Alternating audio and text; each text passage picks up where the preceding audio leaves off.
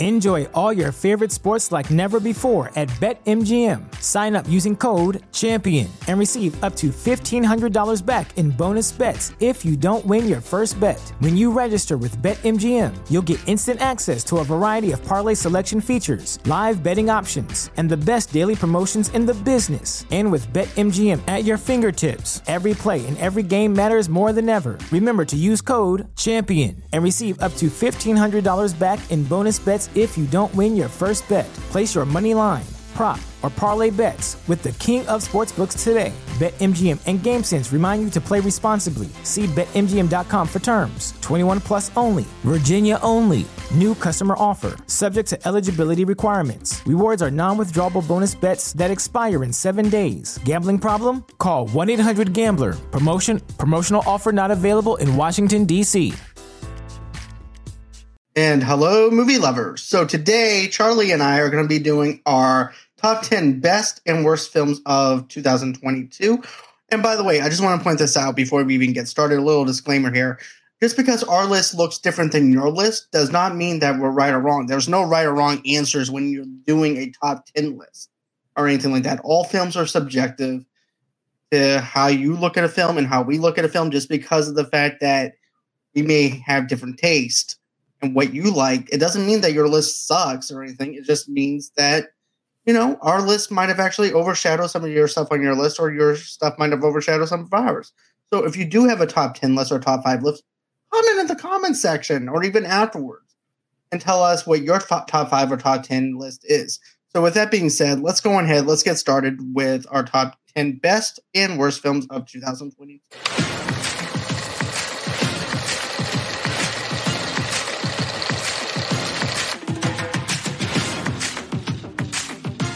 Hey, Charlie, how's it been going for you?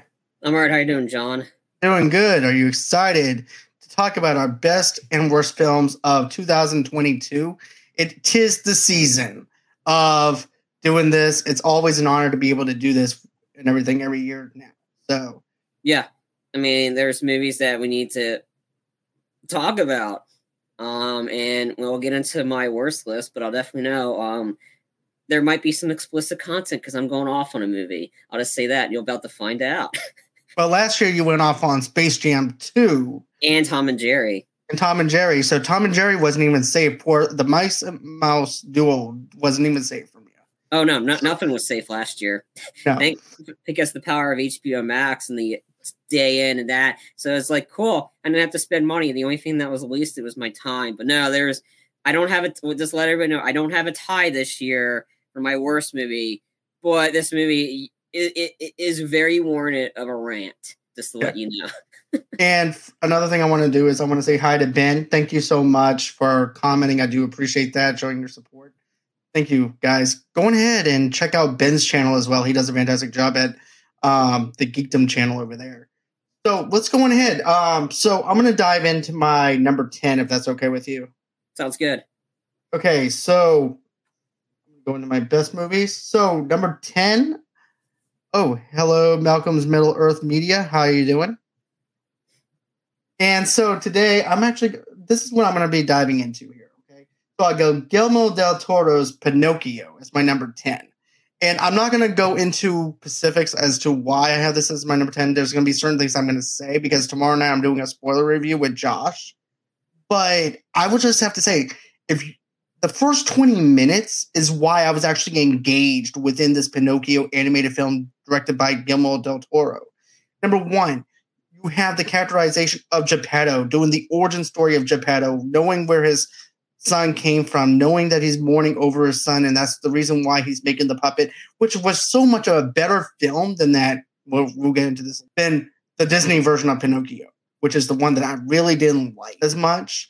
And that's all I'm going to say. If you are wanting to see a good adaptation of an animated style film directed by Guillermo del Toro and you're like Pinocchio, I recommend Pinocchio because of the first 20 minutes of setup is is exquisite. It's awesome. I really love the first 20 minutes. Okay. All right, my number 10. I also have a streaming a Netflix movie. I got The Gray Man. This movie is awesome. Like I, I love this movie. It was this it was right if anybody doesn't know the Gray Man is directed by the Russo brothers. So you know who the Russo brothers is, you probably have not seen a Marvel movie. So anyway, the the Gray Man stars uh, Ryan Gosling, Chris Evans, got a big cast, Ana de Armas, um uh like uh, uh some person from Bridgerton, I forgot the name. Um anyway, this movie was awesome. This is it was fast and it was like if you add Fast and the Furious plus The Winter Soldier, you get this movie with some crack added to it. Anyway, this this movie's absolutely insanely awesome. Gosling's a badass. Chris Evans with the porno trash to ash, as he called him, named Lloyd. He's not. If you think he's going to be all Captain America, oh no, he he he kicked Captain America's ass and stole uh and, and this and stole his identity. He is a sociopathic, violent person that all he does wants to do is bring violence. Like you want to, he's like one of the lines like you want to break a couple legs, you got to kill a bunch of people. Like it's just the action in this movie is it was awesome. The Gray Man for me, it was awesome. I loved it. The action sequences were this awesome. Ryan Gosling was great. Ana de Armas was was just absolutely fantastic. She's just a badass, and I'm glad that she's supposed to be in the new John Wick spinoff Ballerina because she needs more roles in the actiony thing.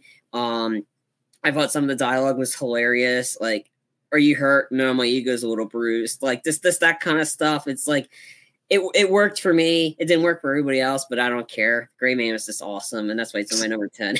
you see, I'm with Malcolm on this though too. The Gray Man, the, this movie should have been better than what it was. I was he was disappointed by it, and for me, I don't have this as my worst movies because there's plenty of movies that are worse than the others, right? Mm-hmm. But the now there is one scene within this movie that I liked, and that was the flashlight fight scene in this in the film that I thought that was really cool with this. And I didn't really feel like that the that stunt work, that coordination, coordinating or anything like that. I just felt like that was actually the best part of the movie was the flashlight fight scene. Other than that, I just felt like the fight choreography was a little off when it came down to some of the other parts of of that. You know what I mean?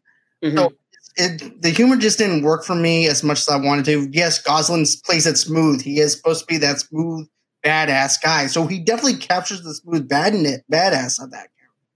It's just that certain parts of the film just didn't land as hard as as it landed for you. Like you loved but still, I understand why you would put that as your number 10. So I, I totally understand that. Um, let's see here. Mel- Malcolm also says, but all movies are such like, like exactly, exactly.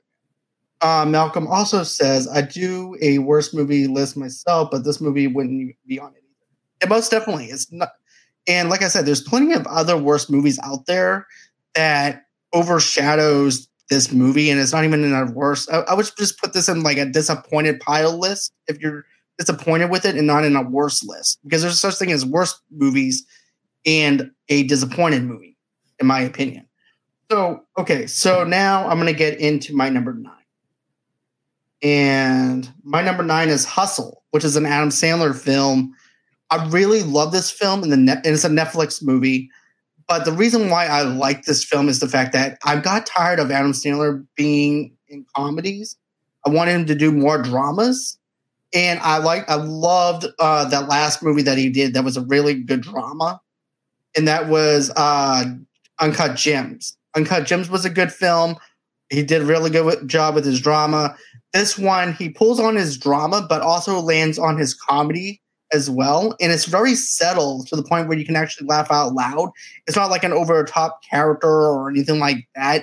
And of course, it's dealing with basketball and trying to be a scout and also trying to juggle his family life at the same time as trying to do his uh, scouting career. So I really loved Adam Sandler in this movie. I hands down, this movie will pull on your heartstrings. Not only that, but I thought the chemistry at first with Queen Latifah and him didn't really jive out that well. But then after a couple more viewings and actually seeing it, I really thought that they did have the chemistry. They really jived up well together. I really thought that he's actually this character that you can actually root for because he's actually an underdog within this film itself. And also, too, you're also dealing with other players who's hoping to be part of this team, part of a basketball team, was also an underdog that he actually gets. So you're rooting for two characters to succeed in this movie, and that's one of the beautiful things about Hustle is the fact that they're both hustling to get what they want. So I really loved it. What about you, though, Charlie? I mean, is does this rank up there for anything, or did you like Hustle, or did you not? see it? I haven't seen it. Okay. Yeah, it's I, it's been I've seen so much other stuff. This one, I just it slipped by. I just didn't see it. Which is totally understandable. This this year has been stacked with movies anyway. All right, my number nine. Um, I got this a lot lower than most people would have and that's fine. Top Gun Maverick. It's my number nine. Um, I was going to say I did not like the first one. I don't, and I and I watched the first one again before I saw Top Gun Maverick to see if it holds up. It doesn't. It doesn't. I just thought it was too cheesy. Sure, the stunts were cool. The PG PG sex scene, shirtless beach volleyball, like like all the it was it was very fitting for the eighties.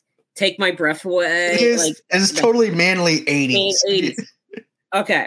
So I didn't, and then I was like, saw the trailers for these. I'm like, eh, I don't know if I'll see this one. And I was like, you know what? I might as well go see this in theaters. And we did. And yeah, I liked it. I really enjoyed this one. This was a much superior movie compared to the first one.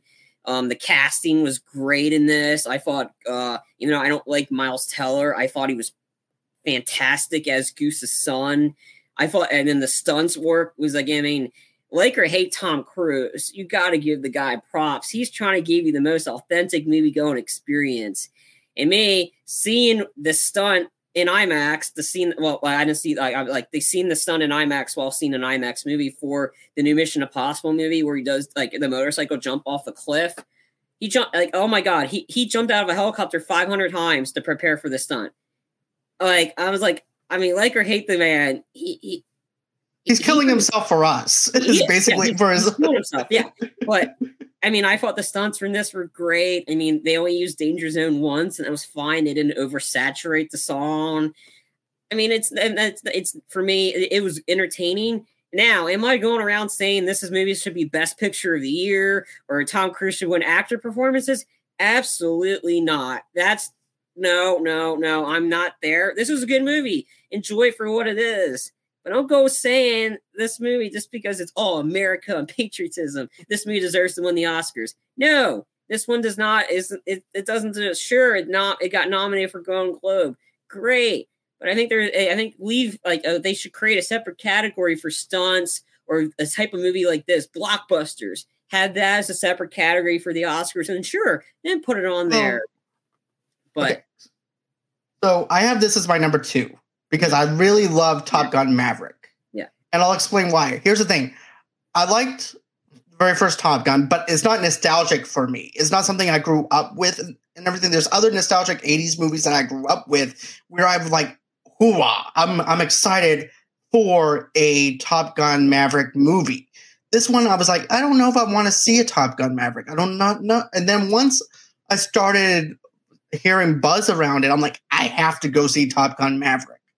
So I went and saw the movie. I was blown away with it. Miles Teller does a fantastic job, like Charlie says, of playing uh, Goose's son, and he knocks it out of the park with the performance and playing great ball. The, the balls of fire. You actually have a new cast who also resembles this new era of people who are trying to basically for a new audience to come in and watch a Top Gun movie, and they do a fantastic job of it. But what I like about this film is it stands on its own without having to reference everything within the very first Top Gun movie to where it can actually stand on its own, stand on its own merit, and be its own thing. And it's actually very hard to do, especially capturing something within the 80s element. Then you also have Val Kilmer back in this movie again, and he plays a very short, significant role, but at least he's in there. Iceman is in there. And I like the fact that they're using him as a plot point for Tom to actually come in to teach these kids how to do stuff. So that's something I really liked about this film. And no, it does not deserve to win best Oscars or anything, but I do feel like not best picture, but maybe best sound editing and stuff like that. Yeah, I do feel like fine with. Not, I'm, fine with the mixing yeah. because the mixing of the that element is very good. Yeah, in my opinion. Yeah, I agree. I mean, I'm not saying it shouldn't win Oscars. I'm saying it shouldn't win right. the biggest prize, like best actor, best that. No, oh. it shouldn't go we're not let's not go crazy here. Yay, it's nominated, but let's not go super crazy like and, and like with any Marvel movie. Oh, this movie's so good, needs to be nominated. No, because when uh, because, because then we're going back to the problem with the Dark Knight not being nominated for Best Picture. And then, then again, then we're, then we're getting into a whole different category, separate thing I didn't want to talk about. But this was good. I mean, I liked it. I was I was really surprised with it. I didn't think I'd like this, but I liked this a lot better than the first one. And the first, like again, the first one doesn't. But yeah, the performances were great. The stunt work was awesome, and yeah, I, I, that's why it's my number nine. It's a lot lower than most people, but that's fine. I mean, that's what each list is different. right. So okay, so now I have another film, and this is a film that I've been having an issue with. Where I should I actually put this on my list? Should I not put this on my list? Because I actually had Wakanda Forever on this list. Charlie and I were both talking about this. I actually have Black Panther Wakanda Forever for as my number eight, but that might be for my honorable mentions list uh, coming up when we do our own done our video for that. But when you look at this uh, this film, I thought that this film was really good. This is a very manly kind of film. If you like Vikings, if you like stuff like that, if you like uh, uh the Skarsgårds and stuff like that, The Northman is actually a great movie when it comes down to the characteristics, coming down with the characters. Yes, it's dark. Yes, it's grim, but it's a very manly kind of film to where you can actually come out with your adrenaline coming out of the theater and just say, you know what, I had a good time with that. I'm going to eat some chicken on the bone and just chew that chicken up and everything like a Viking and go to medieval times afterwards. That's what I can picture myself doing after seeing this film because I really enjoyed it it has this atmospheric kind of feel to it where you're actually there within the elements of this universe that has been created. And that's something I really loved about the fact of how much they captured this. As a matter of fact, I remember one of my friends asking me this Is this an origin story to Eric Northman from True Blood? I said, No, dude.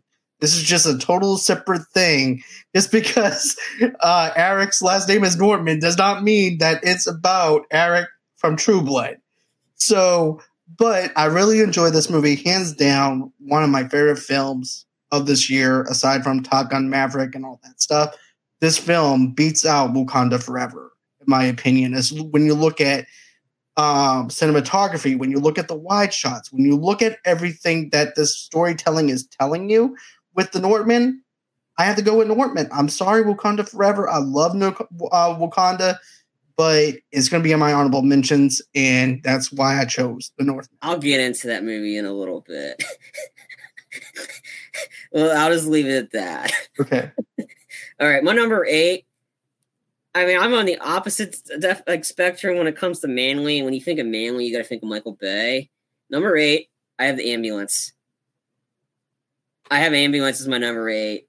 Um, yeah, this movie man, this was a movie. This was intense. Uh, I'll admit, like the the shit, the the, the drone spinning, I think at the beginning was a little bit too much, especially when you're in a. Close, not happy with those drones. with, with, the with the conversation uh, between uh, Hall and uh, and his brother, this was too constantly spinning. I get, I was getting a little queasy a little bit, but once it got past that and we got to the the the bank sequence and then them in the ambulance, OMG Michael Bay knows what he's doing. And I love like this movie was just awesome, it was intense. Like you felt for these characters. I um Eiza Gonzalez was uh she was fantastic in this. And then there I, mean, got my team. Yeah. Yeah. There were some scenes in it too that I was kind of like, no, no, no, no, no. Like the surgery in the in the ambulance, that part was that. But the action sequences were just phenomenally shot. Like the the chase sequence, um, go left and where they like that huge shootout in the uh like towards the end of the movie. Again, this was I I enjoyed this one. I had a had a great time watching it. It was intense. Like I did not know how this was going to end. Like I re- like I, I, that, that's how much I was sucked in in this story. Like sitting in my seat, like I was like tensed up the whole time. I'm like, how is this movie going to end? Who's going to survive and who's not? I thought Jake Gyllenhaal was at like there's movies where Jake Gyllenhaal is really good, he was really great in this. Like, like you think it, he he kind of makes it seem like he's likable, and then he becomes like a he's a complete dick. And later on, during the movie, like like he, he's able to go back and forth, back and forth. I think he, he would have been a perfect Joker instead of Jared Leto because he's just so he can go back and forth. I don't know. It just this the movie worked for me. It, it, it did. It was Michael. It was. It wasn't as like like it like completely like bombastic like Michael Bay and Transformers. Like it was grounded, but it was it was grounded in a way that it made you it, it didn't it made you it felt realistic and like and it was realistic felt realistically shot the explosions it felt it, yeah there's explosions in this because it's michael bay of course but it wasn't crazy like transformers crazy. I don't know I, I, I this movie was just great. That's why it was my number eight. See i don't have that on my worst list because i did have fun with ambulance.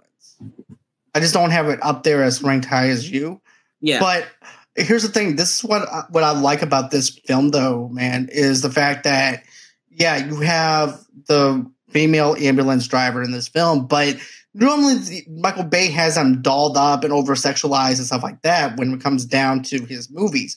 With this one, she's not dolled up; she's just an ambulance driver. And then also too, the the way that they carry this film, and especially in that opening scene where she's trying to get that uh, steel pipe out of that girl and how graphic that was. It made me cringe, like you said, Charlie, even whenever they do the surgery in the back of the ambulance. And then also too the sailing song whenever Yahya Mahdin uh, mm-hmm. uh, and him are singing and everything that made me laugh. The humor lands in this, but also too it has this Grand Theft Auto kind of vibe to it yeah. that makes me laugh because of the fact that you're taking it in for a paint job. He paints the ambulance, then you have other ambulances, and then you also have the flamingo bit that goes on in this movie. Mm-hmm. Um, matter of fact, Alex and I did the review for it, and he even said with the drones, it made him kind of motion sickness because of how Michael Bay got happy with his drone. Yeah. I mean, but, the fact yeah. that they were able to film this movie in that small of a budget is incredible. Like it, it, it, it goes to you to show you some props that if you know what you're doing, you don't have to go like insanely crazy with the budgets you can do this type of a movie that made you felt like Grand Theft Auto, and didn't make me feel like playing Grand Theft Auto because I was living it. And and again with like again, they didn't make the uh Eliza like Eliza Gonzalez, they didn't make dollar up. No, she they made her like a normal person. She's just going through the motions and not going for the motions. She's actually like that about like this like they didn't like make sex appeal her. No. She, she they made her seem like and she was a tough badass they like again in the chemistry between Gyllenhaal and um I cannot pronounce his name. Yeah, yeah, yeah, yeah, him. Chemistry was this there. It was solid. Like the two of them, like just played off of each other. Like they knew what they were doing. They just like they they they they they they've known each other. And then like that's what you like. What I what also really appreciated was there there was a chemistry between the two of them that worked, and you felt for both of them. But you're and you're rooting for them to get home or uh, especially Yahya's character, to get the money to pay for his wife's surgery. You were rooting for him. These movie, this movie had likable characters that you rooted for, and and that's what that's all you really need in a big movies, likable characters. Because there's movies where there's no chemistry at all, and I'll get to that when we get to the worst list for a movie there's no chemistry. They wanted the one person just wanted to kill this person. That's what it felt like. That like, this one it didn't because the two of them had this bond and it was just it, was just it worked for me. It, if it didn't work for you, that's fine. I don't like Michael Bay, but I mean, I, I give got to give Michael Bay props for being able to do what he did with such a small budget, and it, made a profit. And and I and it, it, it's awesome, and I had a good time with. That's why it was my number eight. Okay, so my number seven is nice knives out glass onion, and here's the thing: I did a review on it. It's on my channel. But here's the here's the thing. I did say the movie was predictable because think of it like this. Everybody's like, "Well, I didn't see the twist coming." I'm like, "Okay." Edward Norton plays a millionaire, a millionaire who sends out puzzle pieces, and someone gets killed. Who do you think is gonna kill? Who do you think is the killer? It's got to be the millionaire who sends out the puzzle pieces. It's a no brainer. But underneath the predictability as who the killer actually is underneath that whole entire film. What you're glued into is the characters, Dave Batista. You're glued into how these characters are actually going to solve that murder and how this is actually mis. And everybody's also telling uh, was also saying this though too. It was like too uh, too much for them to process because of it's hard to follow. Well, I said that's also part of misdirection. You actually have to pay attention to each little part and detail to get it. If you don't, it's going to throw you off with the misdirection. And I thought the setup was really good. Daniel Craig making fun of Clue because he does he's not very good at Clue or anything like that. I thought that was very clever. And it goes to show you why he's actually a good detective, even though with Knives Out 1, I predicted who that was, because that was also predictable too. Because think of it like this Chris Evans, he was actually the outcast of the family. Nobody really liked him. He was the black sheep of the family. So I'm like, duh, it's going to be him. He has motivations to kill somebody. So uh, then with this film, though, the humor worked for me. Everything just lands perfectly well with Glass Onion to the point where I really liked it. I really liked where they were going with it with Rian Johnson. Yeah. And I thought, uh, and Dave Batista, I thought it was actually funny that the, he's actually a YouTuber who's also a Twitch player.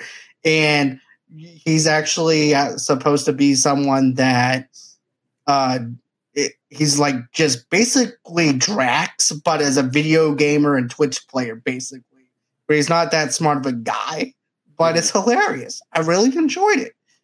So, what about you? Yeah, it's my it's on my honorable mention list. I watched it on Friday, last Friday. Oh my, yeah, this movie was hilarious. I actually like this one better than the first Knives Out because of the characters the Kate Hudson characters had me crying on the floor. Like I was laughing so hard at how dumb she really was.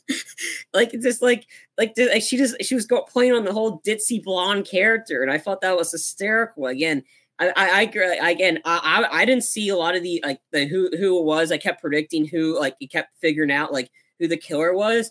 But I think eh, but once you figured out was that was the certain person, it was the predictive like it is wasn't predictable of who died first. And that was the thing because you're wondering who's going to die first. Like I kept thinking the billionaire was going to die first. I'm like, what? And just to find out who doesn't, I was like, no.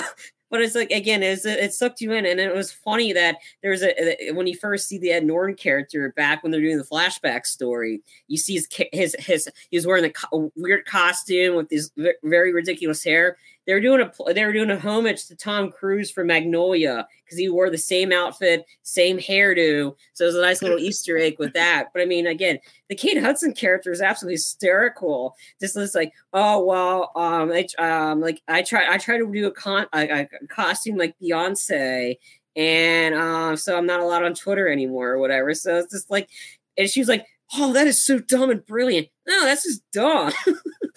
and like, please, please don't. like how Daniel Craig calls him out on this because you're such an idiot. Yeah, I know. And Kate Hudson is the idiot that bought into the. She's the one that really fought sweatshops meant sweatshops. I mean, her outfit, she was just so ridiculously over the top. Well, it wasn't over the top like you hated her. Like it's just over the top. Like it's like am, am I seriously watching this? Like, sorry, Alexa. Sorry, my Alexa's apparently I grabbed a lamp. I thought that was Alexa. Like, it's, it's just like the rich did see they're making fun of the rich people that I think they're so like they think they're they're know-it-alls, but they're really just dumb. I mean, again, it was just hilarious how they played every character. like everybody was great in this. Like, I mean, and yeah, and but yeah, I like this a lot better than the first one. But yeah, I mean, I had a good time watching this one. Um, there is one line that I want to mention and that is the fact that um, I'm a truth teller. Some people can't handle it. It's a dangerous thing to mistake speaking without thought for speaking the truth. And that's one of the best lines in that movie itself. Mm-hmm. Because yeah, you can be a truth seeker, but the fact that you know there's response, there's actually consequences behind every action and things like that. I really loved how they played off that narrative, and I really thought it was very smart. Mm-hmm. All right, so let's go on ahead and get uh go with. All right, my number seven. Okay, this is where people are gonna start like, oh, okay, this is this movie's on my worst list.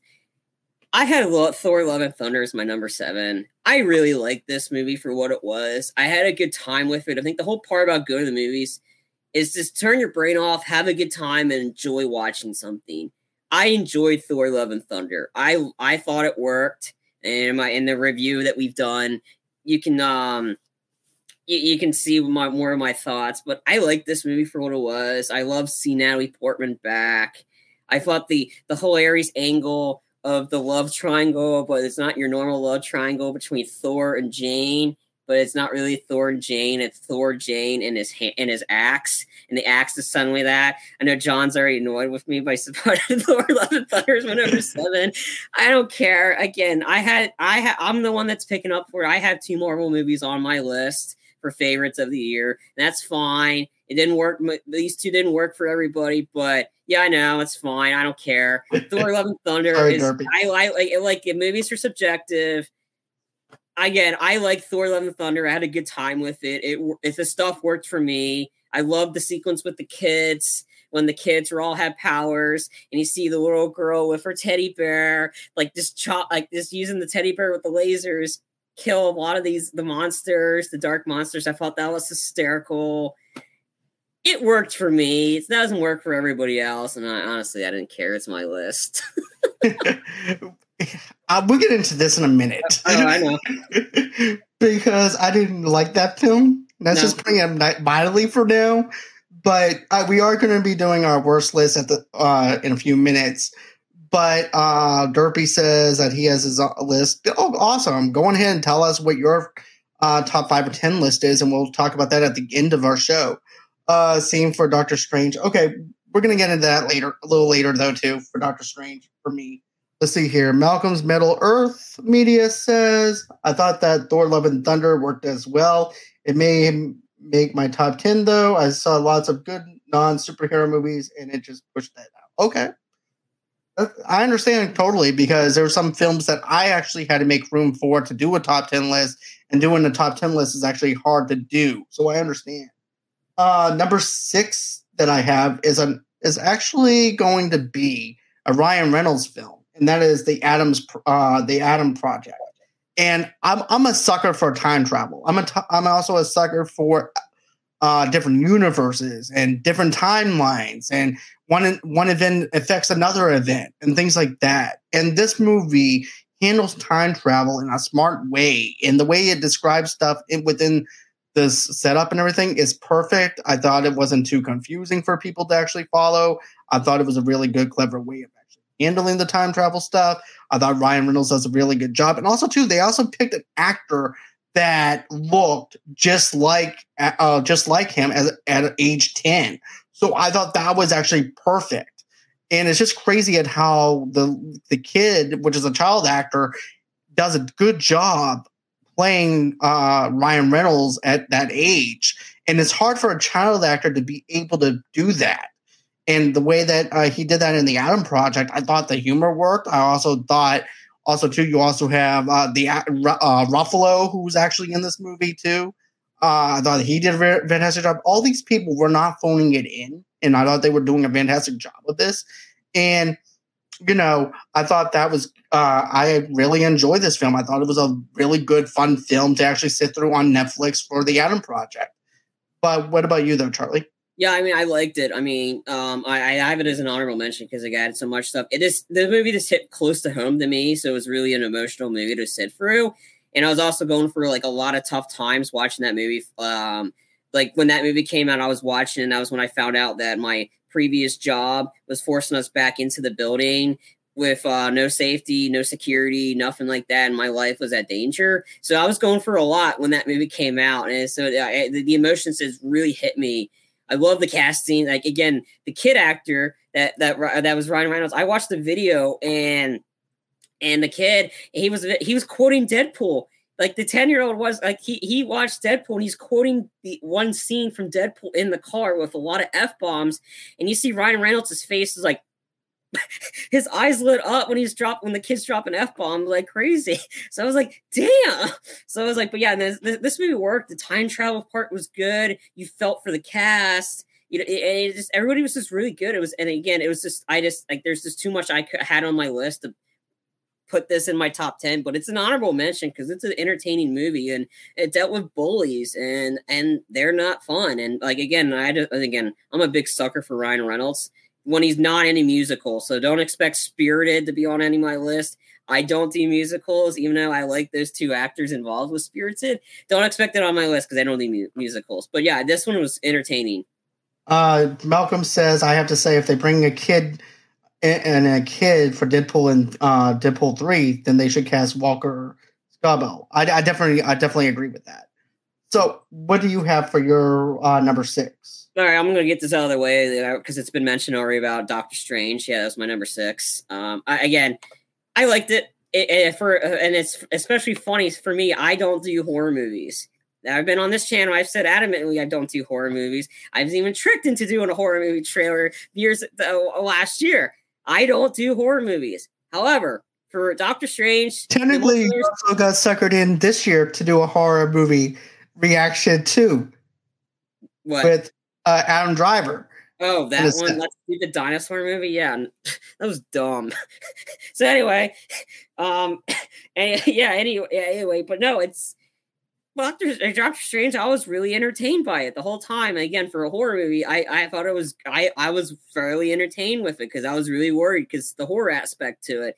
But man, they I uh, Wanda Wanda was awesome in this. Like, um, I love the like, like this like the, the scene for me that really sold it was when Wanda killed all the people part like in the future from Captain uh, Captain uh to uh uh Captain Carter, seeing seeing her get rid of her with the shield, um, turning uh like just the burns. Like Wanda was like no holds barred. Like in this one, she's like delivering. Do, do you have ki- Do you have a wife and do you have kids? Yeah. I wish you'll have somebody take care of you when I'm done with you. And it's just like there's just just, just the, non like the the don't care in the world Wanda going off on these. And then the best one was the one that made me jump out of my seat the, the Charles Xavier scene. Like just out of nowhere, you see her just come out of nowhere, and I was like, "Holy crap!" Um, again, it, this movie works for me. It's not going to work for everybody else, and I, like I said, like I said with Thor, this is my list, and I enjoyed. I enjoyed uh, Wanda Multiverse of Madness, even though, because especially because it had a horror aspect to it, and I don't do horror movies, and I really liked it. But again, that's me. That's fine. Come at me. Let's go. well, yeah, I'll be talking about this later. Yeah, uh, so, anyways, uh, number five, I actually have Elvis down. I love this film. I thought, um, I thought Austin Butler does a really good job at playing Elvis. I thought that was really good. Um, the only setback I have to say that I didn't like about Elvis was the fact that they try to blend in modern day music in with the Elvis thing, and it took me out of the movie a little bit. But once they got done with pulling that in there, and they start focusing on the Elvis music itself, I was really sold on it. And I understand what they were trying to go for with the soundtrack and things like that as people who were inspired by Elvis to do this. So I understand it. It's just that it took me out of that element of where I wanted to go with it. But that's just me.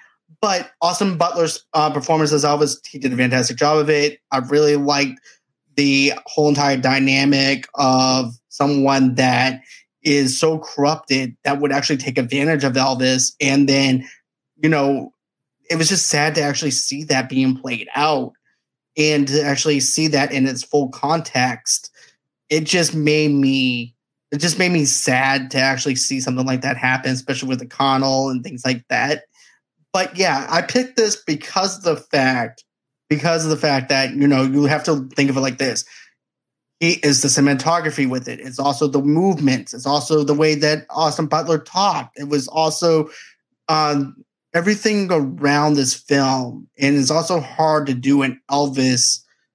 It, there's a difference between impersonations and acting. And what Austin Butler did, he embodied Elvis. It's not an impersonation. He became Elvis. It was one of those moments where you could actually tell that he was Elvis. So yeah, that's what uh, that's what I went with.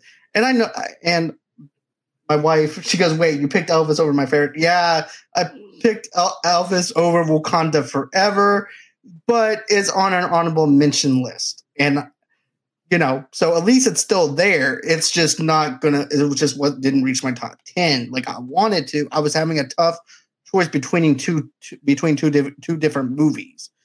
So that was my problem with that. Um, Malcolm uh, Middle Earth says the thing that disappointed him about Doctor Strange is in the lead up to the movie is that everyone was theorizing a bunch of random cameos that didn't happen. I didn't mind that. It's just that if you go into that expectation of thinking that was what's going to set set things up, then you might uh, be disappointed. For me, I was like, there's a 50-50 shot chance that those characters might be in it, but I'm not going to lay heavily on that because if I rely heavily on that, that's my fault. It's not the movie's fault that I thought that way. It's my fault for thinking it was going to go one way when it didn't.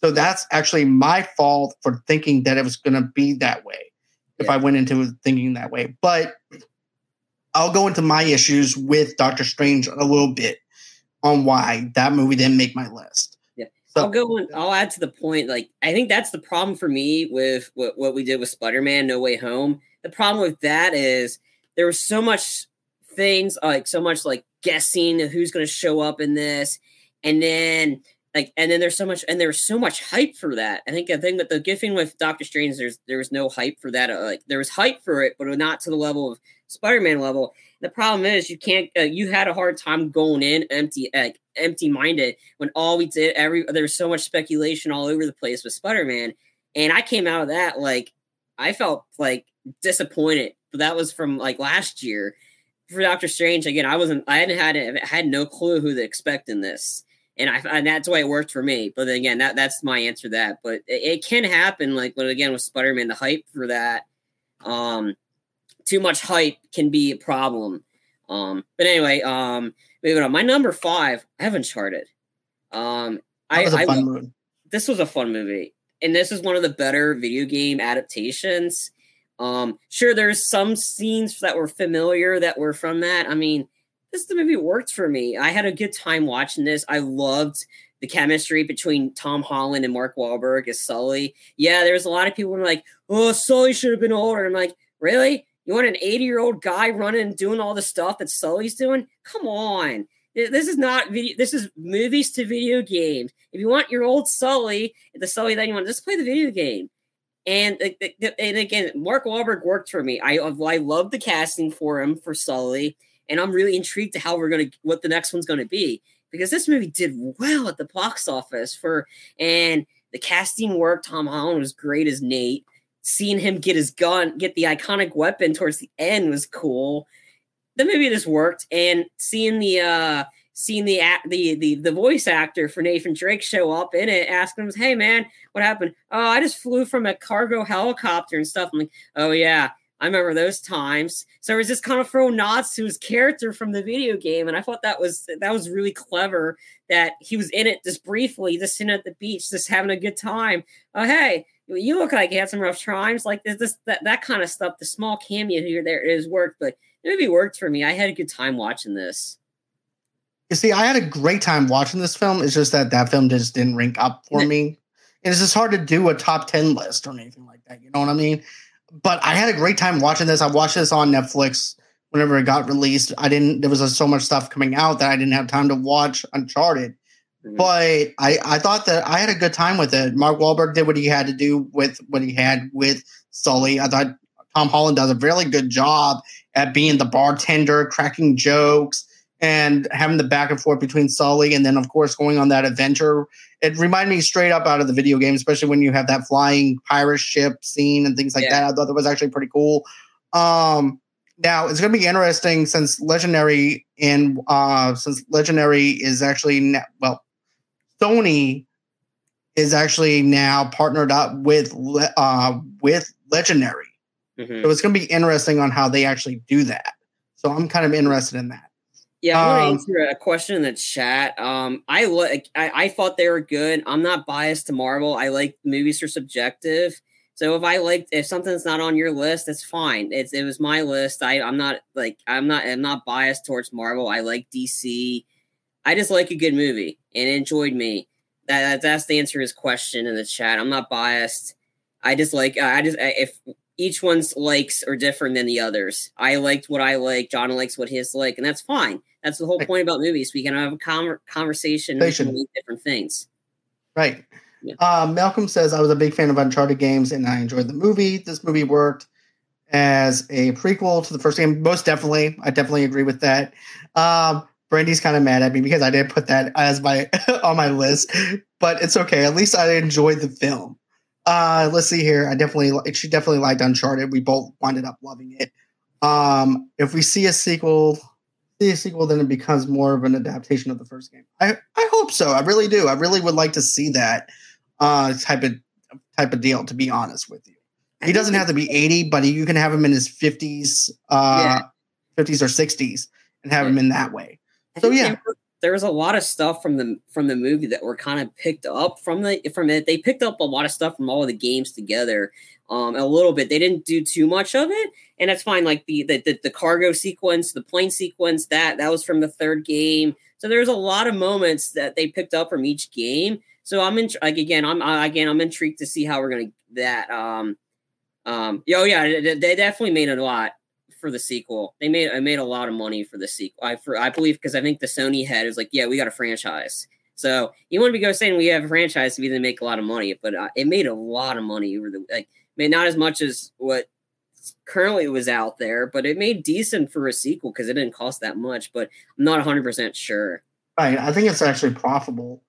They made yeah. 401 million dollars, of 401.7 million on a 127 million dollar budget.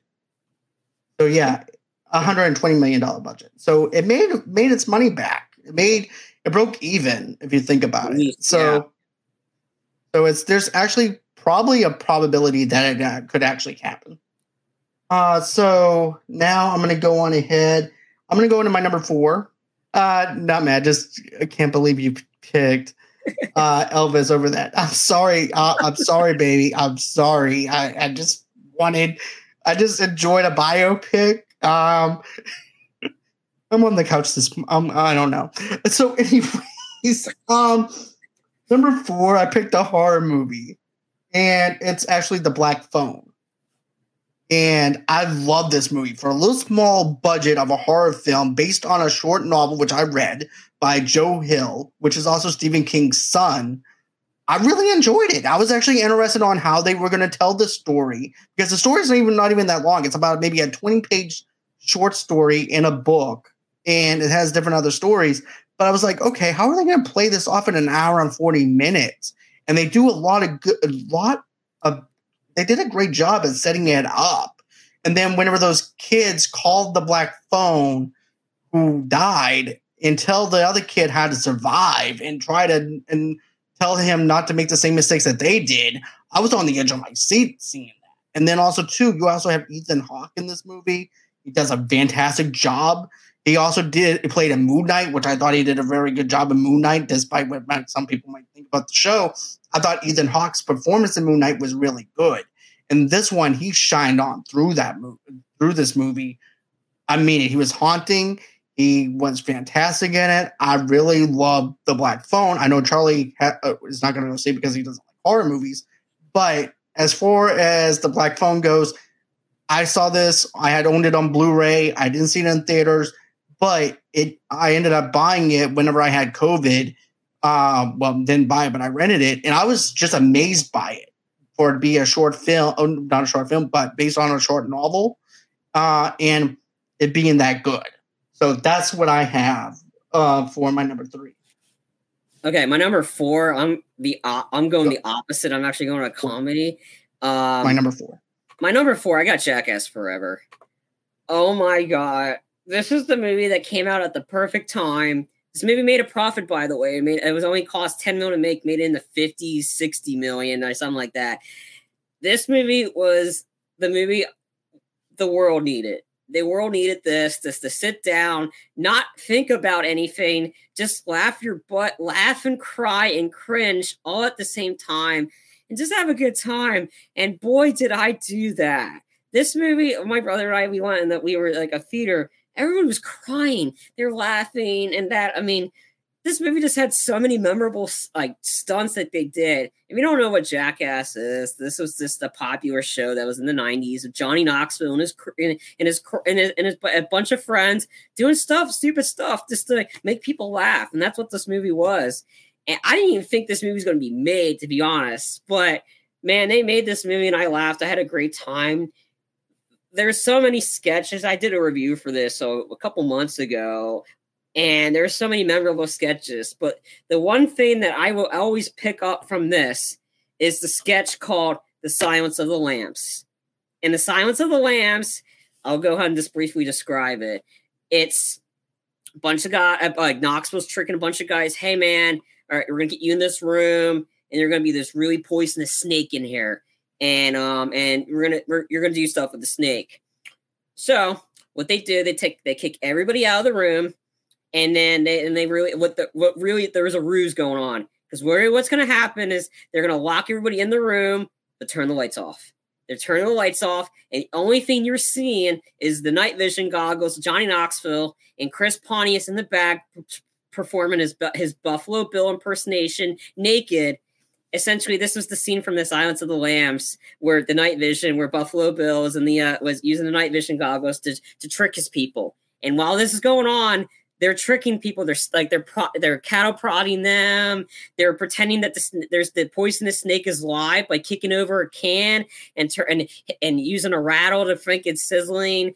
Um, and everybody's freaking out in there. It's like, oh no, he got bit. You need to go to help. And then they have more st- saying shut up. All this is in the dark, but all you see is Chris Pontius doing his Buffalo Bill impersonation naked, pretending like in the background, this like this having a good time while everybody else is freaking out. Like this was the funniest sketch in the whole movie, and everybody was crying. They were laughing so hard. And man, this movie had like had so many nut shots. It, like, this movie does so much did so much damage to people's nuts because I don't know. I just love this movie. Was, I was I grew up with Jackass. I love this crew. I've seen Jackass two and Jackass three in theaters. I saw the first one many times on DVD. I just love these guys, and just to see them back doing this stuff bringing back iconic sketches and stuff like that. This movie is just meant to be seen. It's it's just so good. But it, the big takeaway is watch the sketch. You can probably find on YouTube, "The Silence of the Lambs." You will you will laugh. I guarantee it. Okay, so I didn't see Jackass or anything like that, so I can't add anything to it. But I will say this: I do have for my number three, the Batman. And this movie had a lot going for itself and things like that. When you look at the controversy with um, with you know, basically with the stuff with uh, the actor from Twilight and things like that.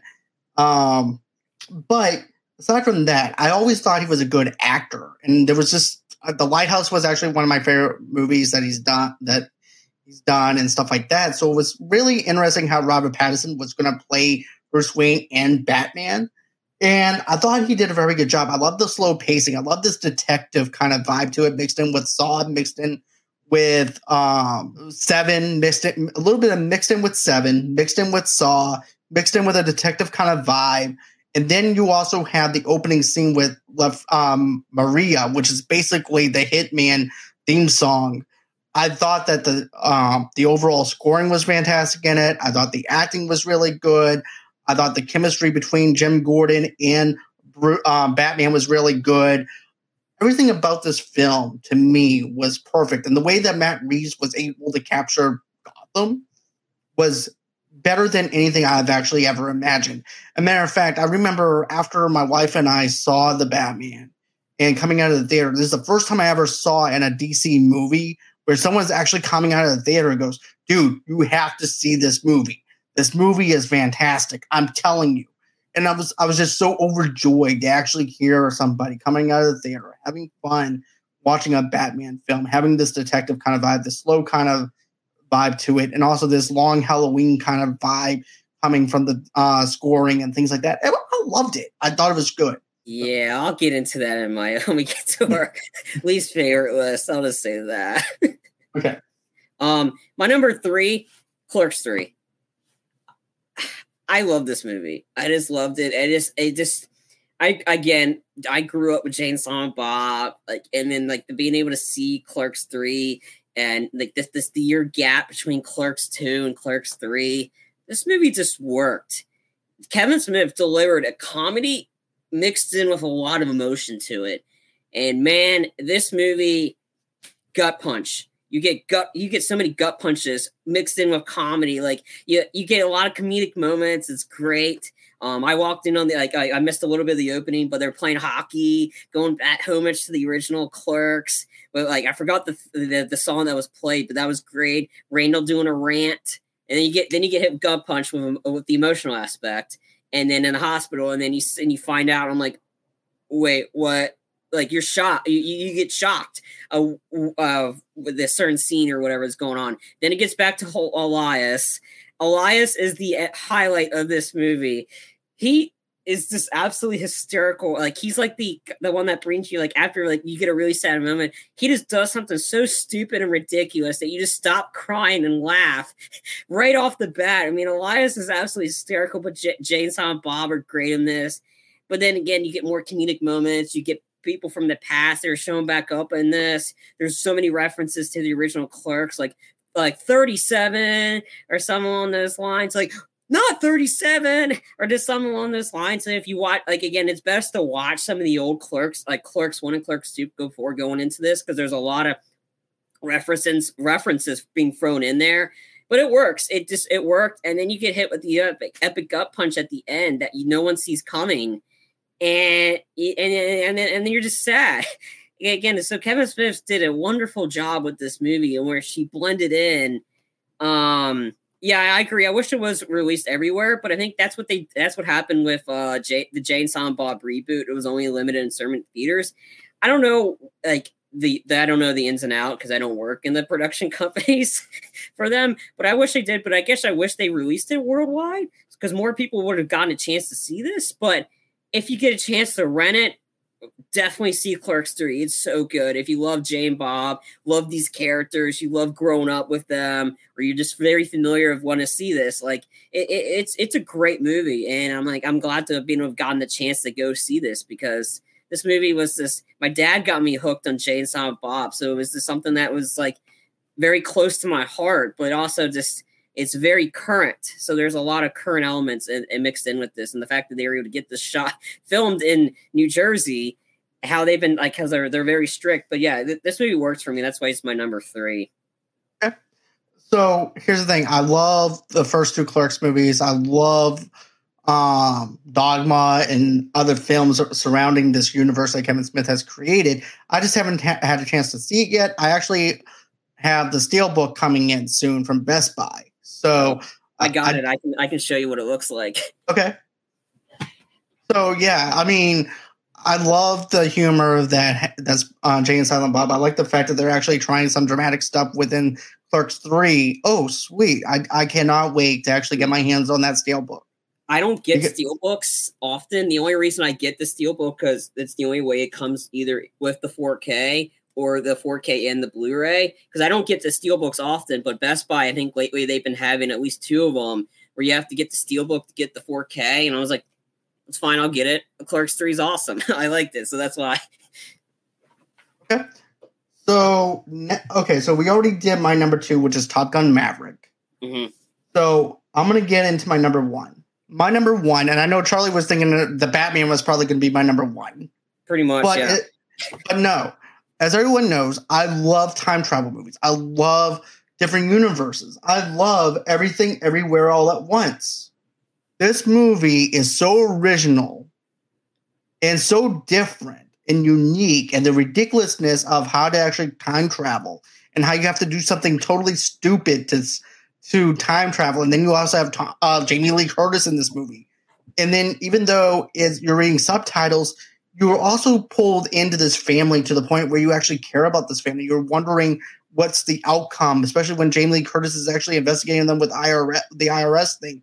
Then you're also trying to have this daughter who's trying to fit in with this family and say, "Hey, look, mom and dad, I have a girlfriend that I'm in love with, but it's hard for me to tell you that I'm in love with her." And then you have this other universe where the mother lives within this different universe, and also too, uh, different timelines, and it, and all, it has this multiverse kind of vibe to it, and I loved it. I thought it was fantastic. The originality behind it, everywhere. I, I mean, this movie was good. I'll get into that in a little bit. okay, um, I take it as like your cup of tea, but yeah. I mean, I'll get into it. That um, so all right. So my number two, Bullet Train. I love this movie. Bullet Train after getting out of that theater, I was like, I was telling all my friends, gotta see this movie. You gotta see this movie. I was telling as many people, Bullet Train, Bullet Train. I, I couldn't stop thinking about it. Even after after weeks later, after watching it, I still laughed at a lot of the moments that are like, oh my god, like this movie is just so good. And then it's just like I haven't watched it again since, but I still remember what, happened in it again. How I described it, it was the most chaotic, hilariously violent, crazy action thrill ride of the summer. And this movie, when I say it's hilarious, it is hilarious. There's so many funny stuff in it that worked for me. I loved all the cameos in it, and I'm not going to reveal who the cameos are because you guys have to see this movie. I think it's on Netflix right now. Like Bullet Train, I couldn't stop thinking about this movie. And again, it was my number one for weeks. Was for my number one movie for weeks until something else came in. I'll get into that in just a sec. But Bullet Train was something I was like, it was the like uh, how you felt out of Batman. I felt this right out of Bullet Train. I couldn't stop talking about this movie. The action worked. It felt like it was a mixture of, and there was so many storylines. From like, oh, so many storylines. It keep watching it. It all pays off at the end, and the end is actually there's, and then when it pays off the end, you're laughing. You're like, oh my god, this this the the like the the the uh, what Brad Pitt calls that Dick Carver and yeah, I'm not going to say who Carver is because you got to watch the movie to find out who who which cameo portrays Carver because I'm not going to spoil that here. But Brad Pitt was awesome in this. Everybody that was involved with this movie was great. They were dialed in. They all had storyline. Even a freaking water bottle had a storyline. and I thought that was how it all paid off at the end. And and like again, everybody worked in this. They looked like they had fun. And this movie was just it was the uh, again I, I, there's so many words I can describe this movie, but I can't describe the movie because you have to see this movie to experience it. I just love this movie, and that's why it's my number two. And nothing like again, it, it, it was just that good for me. See, I'll be honest with you. At first, I didn't really care for it. Then I rewatched it, and I love the thing with my favorite fight scene is the briefcase scene with Brad mm-hmm. Pitt. The ridiculousness of him fighting with the briefcase, then him going over to the quiet cart. And then you know what? I wish they would actually do different things themes without within the uh, bullet train itself, where each cart, each department mm-hmm. had its own theme to it. Oh, this is the quiet cart. We're not allowed to actually talk because it's actually the quiet cart. I wish that they had other elements within that mm-hmm. to actually have each cart for its own thing, which would make it a lot more fun yeah. But the movie is fun. It is over the top. It is something that might pull you out of it if you're not expecting the over top part of it. But I do have to admit that, you know, Bullet Train is actually fun. It's one of those popcorn movies. And matter of fact, that's what I'm going to call it. I'm going to call it a popcorn movie where you can just stuff popcorn in your face for two and a half hours and enjoy a film without having to take anything seriously. And I don't think that it had it too many subplots. I don't think it was easy to follow. the The water bottle scene might be a little too uh, confusing in a sense because of the origin story behind the water bottle, but I thought it was hilarious. But yeah, I had a good time with Bullet. I mean, I mean, this Brad Pitt was this. This was Brad Pitt in its element. I mean, he was just hilarious in it.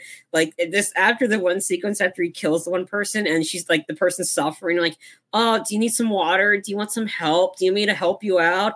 oh sorry i'm mansplaining here like it's just it's just like and then there's there's so many references to david leitch's other movies within this one like the mascot like the mascot character and then and then when everybody's flying through the air it reminds me like oh yeah this was from deadpool too like this this like there's so many references david leitch did within this and it worked and again like there's like again there's all the performances that were just great in this movie it, it's it was the best movie of the summer for me. And um, but yeah, that was why it's my number two. Uh, Bullet Train is the worst movie I've ever seen. I've been talking. Talk, yeah, I talked her into watching Bullet Train.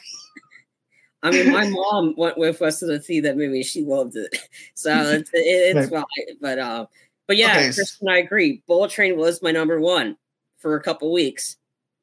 Oh, uh, that was at least until uh, twelve days ago. Um, yeah, it's pretty obvious what my number one was Avatar: Way of Water.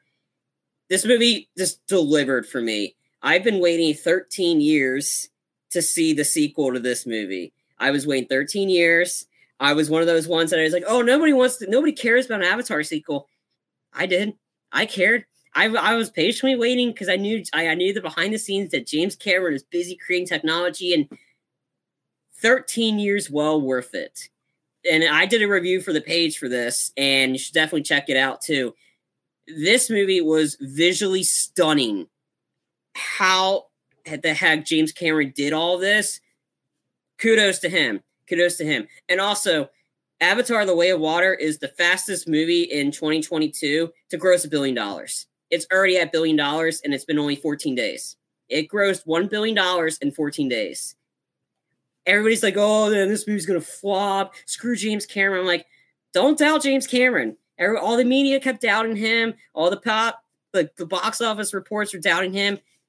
Yeah, and like, and then we, I still don't know what the budget is, but I don't care. This movie has legs, and that was the whole point. It has legs, and it's going to make money up because nothing's coming out till February, so it's still going to be the number one movie in the box office for weeks. But anyway, going on to why I loved it. The, the visuals are absolutely stunning. This was the most I saw this in IMAX 3D, and um, yeah, IMAX 3D, and I saw, and then like most theaters have high frame rate, which uh, frame rate is the amount of like uh, pixels pixels per second you see on a screen. Most movies have about 24. This movie had about 48, so you're seeing so much stuff on it. But the visuals of the water, OMG, this is how you do it. This is how you make that, and especially it's just reading, hearing the behind the scenes of them. Um, so anybody and all the humans you see in the movie, and like, or you see their avatars, those were the actual castmates in the water. They're with motion capture, not CGI.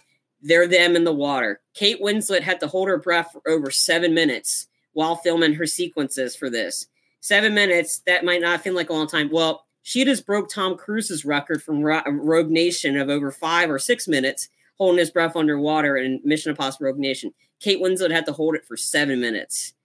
James Cameron, and like I said, the, the, the, it's a big build up. There's a lot of build up, but the, the final hour, the, the, the big build up of the action sequences, perfectly shot. Like you get a mixture of, you feel like you're watching Aliens again, or you feel in Terminator. It's like there's that scary element to it because you're you're you're sucked into the story. And for me, this did not. This is a three hour movie. It did not feel like three hours. You you were so hooked into the story that you want to know is this family going to get out alive? Are they going to survive? And um, Neytiri, she is just a badass. That's the Zoe Saldana character, absolute badass. And they're really setting up a huge battle between her and um, um, Quaritch towards the end because he keeps antagonizing her. Oh, oh yeah, Jake Sully, you got your woman here to. Uh, she's gonna kill me again. It's like she's she's really antagonizing Neytiri the whole movie and it's really building to this big epic fight scene that's to happen in the later movies. But this movie won't work for Avatar, like for, like everybody. If you like the first Avatar, you will like this one. If you didn't like the first Avatar, you might like this one. I don't know. It's you don't necessarily need to watch the first one to pick up everything in this. Um, the cast was great in this. Everybody again had to learn underwater techniques. They had to film everything underwater. But again, because it's them, it was really them doing this, and I get and then, then that's that's just incredible. But go for the this is the visual spectacle of 2022. I'm sorry, Top Gun, this beat it because the visuals are the selling point for this movie. And it worked. That's why, and again, I've been waiting 13 years and it was well deserved. Avatar is something you have to see in the biggest screen. Yep. So now we're moving on to our worst movies of 2022. so uh, so since I opened up the first go round, I'll go ahead and open up for the top 10 worst films. Number 10, I have Morbius, the living vampire. And the reason why I have Morbius, the living vampire, is because I'm a huge Morbius fan. When it comes down to it, I have a, a Morbius pop. Not only do I have a Morbius pop, but I'm also a fan of the comics and things like that. I thought Jared Leto was going to be a great choice for this. I was excited for this movie. And then I saw the runtime for this movie. And that's what made me scared about seeing Morbius is because here's the thing. It was our first time seeing a Venom origin story within the Sony universe. So it was like a two hour long movie. You're giving a character that nobody knows anything about, and you're giving him an hour and 30 minutes or an hour and 40 whenever you should really be giving him a two hour film because nobody's ever even heard of him other than the, us who are the diehard comic book readers and also too who love Morbius, they need more cohesive stuff whenever you're telling an origin story. Then whenever you see the film, the problem was not Jared Leto. The problem was the direction that they chose to go in, the writing for it, and also to the runtime for this film was my main issues. And also too, you also have a part in it when he's floating up into the uh this little part in this thing where and then they play like a little small snippet of Christopher Nolan's Batman theme from from the Batman uh, from the Dark Knight trilogy.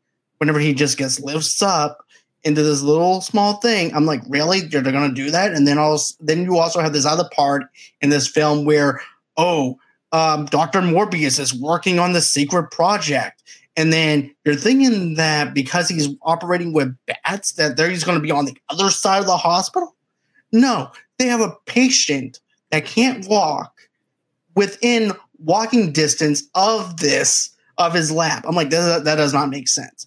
And then they also have this other scene, which I thought that uh, at the very beginning of the opening, I really didn't care about the about his friend. I didn't care about that because I thought that they needed more setup for us to care about it, and they don't do it. It does not deliver at all on all aspects of this film.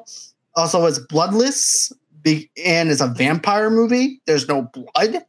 There's no gore. There's nothing about this movie. It reminds me of Vampyr, the uh, PS4 uh, video game that I downloaded during the pandemic that was free. I enjoyed that game, but it didn't. And also, too, the CGI effects also reminds me of Vampyr as well. But still, I did not enjoy this film the way I wanted to enjoy it. I had a really bad, horrible time with this. I went in with high expectations of this film, and I should have hit with lower expectations. But still, Morbius for me is my number ten.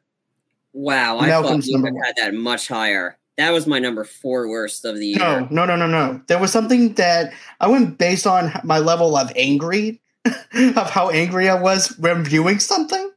I actually have something more oh. that uh, on my list. Yeah, this movie, this is actually I, medium level I, I of rented this one, and I'm like, damn it! I wish I had my money back after renting this one.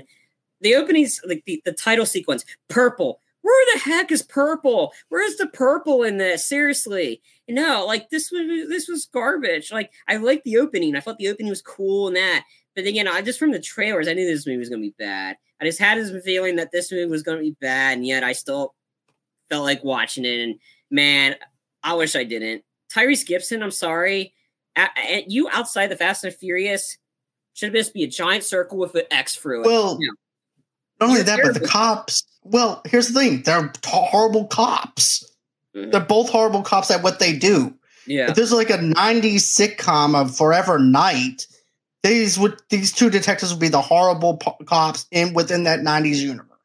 Yeah. Anyway, it, there was so much that didn't work with this. Like again, like again, like Jared Leto. I mean, yeah, he wasn't the problem, but the CGI was absolutely horrendous. the The ending was stupid. The post credit sequence was stupid.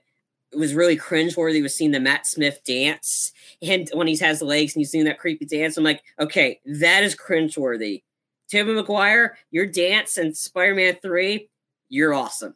That is awesome. That isn't cringeworthy because that was hilarious and that that worked because Spider Man 3 was a successful movie at the box office. This was not. I did not feel like Morbin time watching this stupid movie. Like, again, like, there's so much was so much bad about this. And again, the vampire movie, No Blood, that was kind of dumb. I guess there's so much about this movie that's just bad, bad, bad, bad, bad, bad, bad. This movie's just bad. So it's on my, my number four. But yeah, I just it's just bad. Sums up bad. All right. Um, my number 10 was actually John's number one favorite movie. Uh, my number 10 was Everywhere, Everything Everywhere All at Once. I wanted to like this movie. It just didn't work. I think for me it didn't. I felt a little weird for a minute, especially the the uh, hot dog hand sequence. I thought that was really like that. Like that one kind of like well, I, I thought I was getting an international martial arts kind of movie, and there has there was some martial arts in it. I don't know, and I like Michelle Yeoh, but I think the the the big thing that I liked out of this was the uh, the, the, the actor that plays the husband, like that played the husband. He's awesome, and just to find out who the who uh, what other movies he's been in, to find out he was Short Round in the original Indiana Jones movie in the Temple of Doom. that was awesome. Like that was awesome to see, and then see the photo with him and Harrison Ford together. That is was like. Oh, that is such a cool moment to have him and Harrison Ford back together hugging, and then just to hear his backstory is like you, you're rooting for the actor in this one. Like you're rooting for him as an independent actor. He wasn't given any work, and and this to see, and it's like I hope he wins. I, I didn't like this movie. It was it was disappointing because I was expecting more from it, but I'm rooting for him. I'm rooting for him. I'm rooting for Michelle Yeoh because they're you just you just want to root for them. And I think again, like I didn't like the movie, but I'm just rooting for them. It, it, there's the stuff that didn't work for me. Again, I thought the hot dog hands world thing that really threw me out. Like just took me out. Like I get it's a multiverse, but that was very cringeworthy for me. And that's why I was like, uh, it didn't work for me, and that's fine. But I'm I'm I'm rooting for for them, whoever was involved with this movie, to uh, hopefully get more work down the line because he, he he's like, yeah, yeah. I, I I have it at ten um, but yeah, I, and I don't know. It just it just didn't work for me, and that's fine. Again, that's why I have it at ten. It's very low. It's not high because I have way worse movies than this, and we'll get into it. But again, for me, it just it didn't work. Um, because I couldn't find, and I, I again, there was not much other stuff I hated. I, I, didn't hate this movie. I'm not saying that. Like, don't quote me. I did not. You're just disappointed, basically. I'm just disappointed because I was expecting a little bit more from it, and again, I didn't know what to expect going into this. But again, the hot dog world thing kind of threw me off, threw me a little bit for a loop, and I was like taken away from it a little bit. Well, I understood the purpose of it, but yeah. I understand why that part wouldn't work because of the fact mm-hmm. that it's maybe a little over the top for you, mm-hmm. but for me, it worked. So yeah. I understand in a way. Um, so number nine, I had Thor: Love and Thunder. I went into this movie because I loved Thor Ragnarok. And I forgot, Taika Waititi directed Thor Ragnarok. He did not write Thor Ragnarok. So that was my that was the problem with this film. Had he just directed this film and not write the film, it would have been a better film. But no, you have the stupid sheeps and goats in this movie. Ah. And those were the most annoying things in the movie. uh-uh if they had stuff, if Tamika or you sent me that stupid goat as a plush as a gag gift, I'll be sending that right back to you.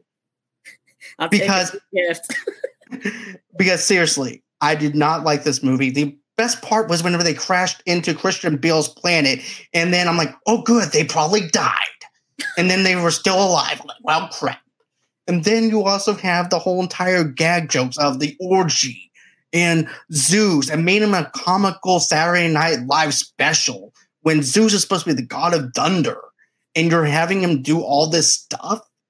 And I was wanting him to be threatening. I wanted him to have his lightning bolt, which he does. And then he gets killed because of Thor.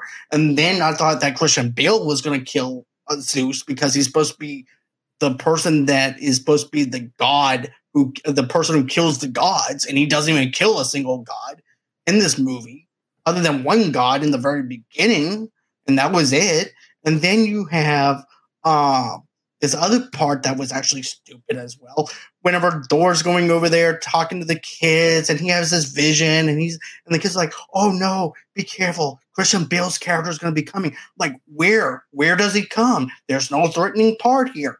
He does not even. You would think that because of the fact that the kid he's in there uh, with the kids that maybe uh, he would actually come. No, he does not come at all. And Christian Bale was underutilized in this film. He could have been a whole lot more menacing. Then, when you get to the part where you actually have uh, the whole entire dynamic between Thor and his love interest, whenever she comes back with Natalie Portman and stuff like that, but the cancer part, by the time you get done with the jokes, the cancer part t- doesn't even work because you had to get through all the jokes to get to that part, and it does not work. I did not enjoy this movie like I wanted to. I was totally let down with it.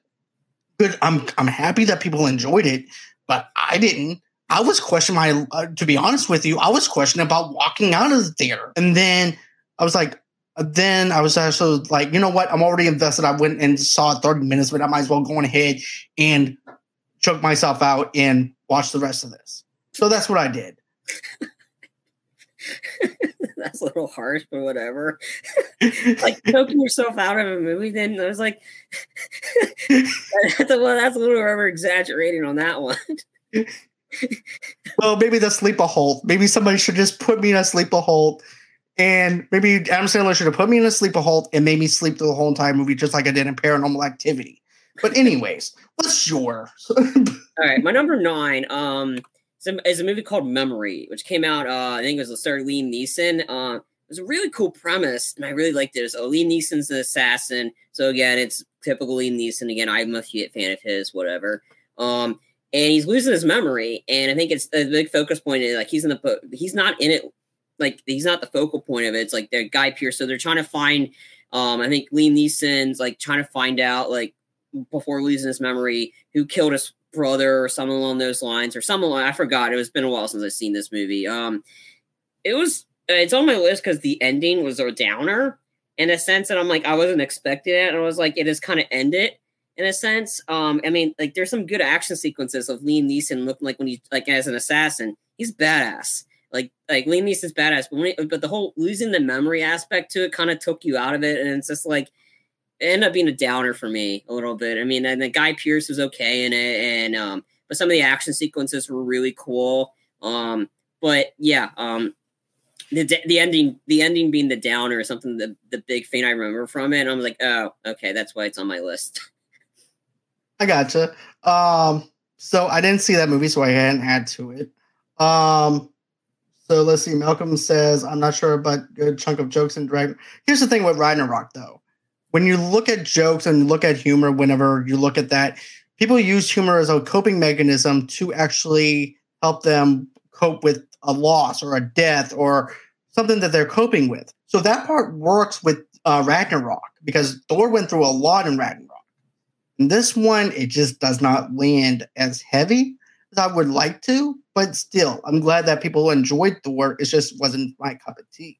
Uh, so number eight, I have Doctor Strange and the multiverse, um, multiverse of madness. And I thought, and I'm going to agree with Malcolm. I thought that Everywhere All at Once actually handles the time travel and the multiverse better than this.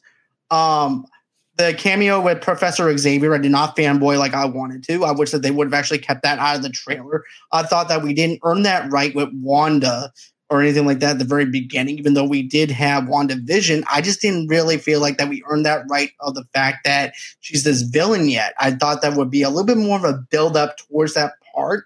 And then House of M. This was supposed to be like the House of M, and it just it just doesn't work.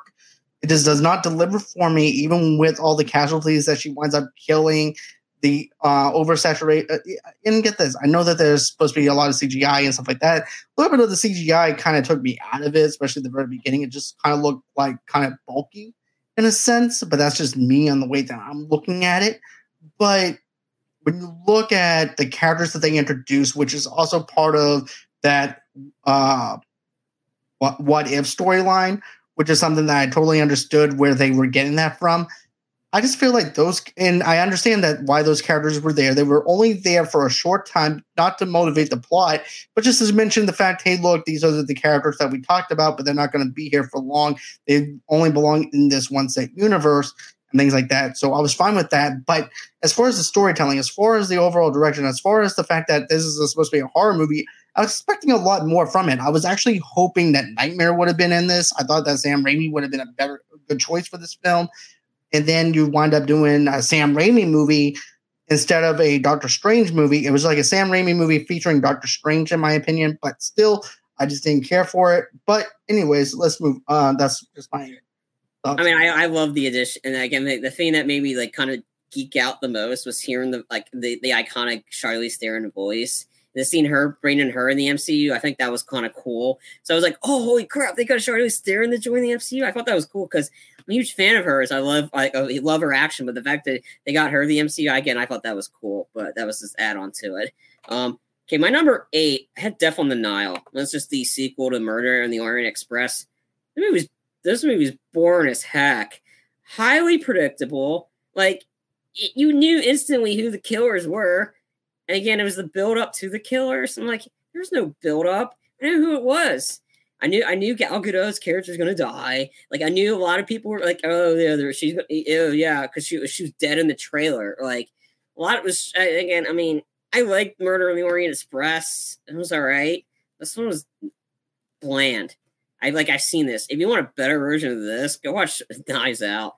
If you want maybe you want a better time at a like seeing a movie, watch that. But if you're into this stuff, sure. I mean, there's not much else I can say. I was just boring and bland and predictable. Be honest with you, this is my number one. oh wow. I was bored out of my mind out of this movie. And I'm glad I didn't pay for it. I'm glad I watched this on HBO Max. I actually fell asleep watching this film because of how boring and how dried out it was. And you said it's predictable. I didn't even know what was going on in the movie. Maybe because I fell asleep. But this movie wasn't for me. And I was I like the fact that it was like an all-star cast. Things like that. It just doesn't land as hard as it did with Glass Onion or Knives Out. And I those two movies were the to be honest with you, if you're looking for a great two great detective films of who done it, those are the ones that I'm going to end up turning people to. Is yeah. the Knives Out stuff. This movie, it was boring. It was dry. There was no nothing there. It was very wooden. It just didn't feel like it moved anywhere or did anything. I felt like I was actually bored out of my mind on this ride, on this journey, in this um, quest with them to the point where I just didn't care. I mean, I had COVID and I watched this movie and I was still bored. I mean, I, am I'm, I'm not I'm not kidding. I had COVID when this, when I watched this movie and I, I knew instantly who it was. And like, and again, I was just like, yeah, yeah, this is like this is a way too long of a movie, but I'm like, yeah, this this movie was bad. Okay, so now I have a horror movie on my list, and that movie is Halloween Ends. I like the first Halloween movie because of the slow build up and the different things that they've done. And yes, they did little nods to the nostalgia things with Halloween. I thought Blumhouse was a smart move for them. And then you got Halloween Kills, which sucked. And then you have Halloween Ends. Hey, and Corey. then you have Corey, where nobody cares about Corey. Corey wants to watch the world burn. And then he has a girlfriend. He goes, Hey, do you want to watch the world burn? And I'm just going to name this character Topanga because I don't even remember what uh, this girl's name is in the movie. I know it's Laurie's granddaughter. So I'm just going to call her Topanga because I don't really care about who this girl is. So he looks at Topanga, Corey does, and Halloween ends and says, Hey, want to watch the world burn? Yes, I want to watch the world burn. I got let's I got the match. I'm like, what? Boy burns then, world. hold on, hold on. It gets better. It gets well. It gets worse. Um, Oh, no, Michael Myers. Michael Myers is not even in this movie. He's hiding in a sewer for crying out loud. Then Corey goes down to the sewer because he's sick of life, sick of everybody. Michael, and then he decides that he's going to try and be like Michael Myers. He winds up. Poor Michael. He's just a senior citizen at this point. He's like 80 years old, and he's living down in the sewer uh, and just living his life. Don't even care about killing people anymore. He's just down there just on retirement because his home's gone. So what does Corey do? He beats the crap out of the senior citizen Michael Myers and takes his mask. I'm like, wait, Michael would never let you take his mask. And then I'm like, are you trying to actually reboot this movie with Corey that's what I thought. I thought he was. They were trying to uh, reboot this franchise with Corey as the next Michael Myers for this next generation. I'm like, please tell me they're not doing this. Please tell me they're not doing this. I remember ranting and everything, and my wife's just looking at me like, "Are you okay?" I'm like, "No, I am not okay. I am not okay right now." And she goes, "Okay," and then Corey winds up dying and I'm happy that he died. I'm like, but. Well, Laurie kills him, and then what they do with Michael Myers at the end is co- totally against what Michael Myers is as the shape and everything too, the way she kills him. But you have this build up where you're supposed to be hoping that uh, Michael and Laurie would actually face off. That doesn't happen until like later on in the movie. So when you have this action sequence between them, and then also to that horrifying uh, part with with the uh, garbage disposal stuff like that. Um, that was like the only good thing about this film. I really didn't like it. I was hoping that I would actually buy the Blu-ray to redeem the shit show that I got from um, from Halloween Kills. But nope, here's shit on a platter, and here's shit on a platter again. So guess what? Here you go, in a nutshell. So, what's your next one? All right, my number seven. I had the Northman this movie to me was boring as hell. It felt like I was watching The Revenant over again instead of instead of that. Like, and unlike The Revenant, which had bear rape, which actually made it redeemable, this movie was boring. I don't know. I was watching and I was like, okay, like I I get it. They're trying to show stuff, and again, it's just like it was more of the visuals. So like, didn't do anything for me. And I didn't really like that. And I want to really play like like like enhance my experience of be a Viking. I'll go play Assassin's Creed Valhalla. I get a much better experience out of this one. This movie was just it didn't work for me at all. And again, it didn't. Work and a lot of people didn't work for them. That yeah, they liked it, but like, yeah, um, yeah, yeah, but yeah, no, it was just bad. It was boring. I didn't like the performances. Um, everybody was just bad. I mean, the only one that was kind of cool was the Anya Taylor Joy. I liked her character. Hated Nicole Kidman. Um, Ed Norton, like not Ed Norton, uh, Ethan Hawke. He went out, like got killed early. This movie just didn't work for me. It felt like I was watching 2020's ver- 2022's version of The Revenant with no bear rape.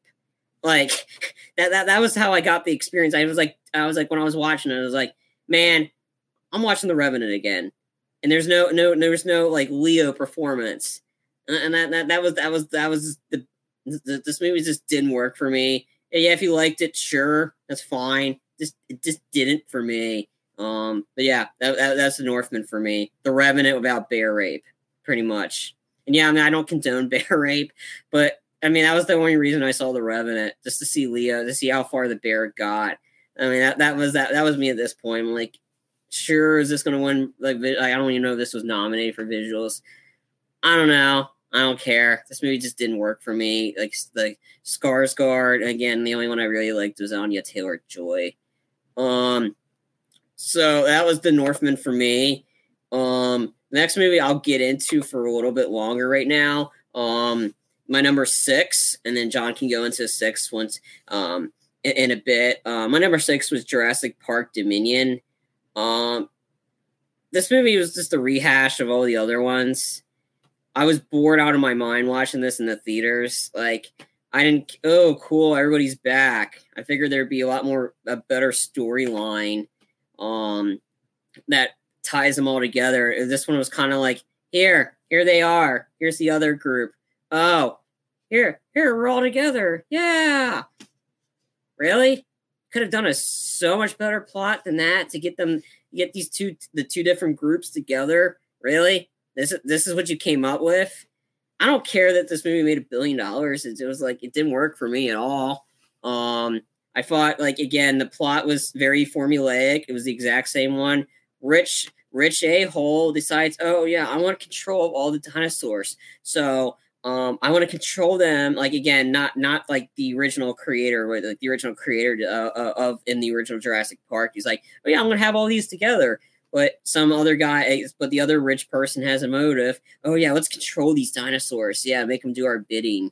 Oh, let's uh, let's let, let, let let's let's show our show our hands and just be evil dictators or whatever. I don't care. I don't know the name um yeah let's control this let's like let's now let's use this to harm people or just to get more money oh okay the bad guy gets it at the end i it, it was very formulaic like i mean i thought the only cool scene in this movie was the motorcycle chase sequence with the tractor with the uh, the, the, the tractor ter- uh pterosop um I don't even know these dinosaurs' names. Like I've seen them, but I just can't remember anyway. Like Triceratops like seeing that seeing that big chase in London, I thought that was cool. Um, that couldn't save the movie. Fat guy getting eaten by uh, by a huge dinosaur. Again, that made me laugh. That couldn't save this movie. Um, again, seeing the the old cast and the new cast back together, yeah, that was cool. I guess. I don't know. It, was, it just seemed forced. Um, I didn't. I don't. I'm not a. I wasn't a huge fan of the Jurassic World series to be honest. And I just saw this one just to, for the sake of seeing something because I was just getting over COVID and I need to get out of the house. So I just saw, and, and that's why that's what this is. I mean, I'll go more in depth in this in a little bit when John gets back, but um, but yeah. So again, I don't recommend Jurassic World Dominion. I thought that was it was bland, formulaic, dumb. What was the point of it? Like I get it, like you're trying to get the cast from the original all back together in this one, but how they all come together.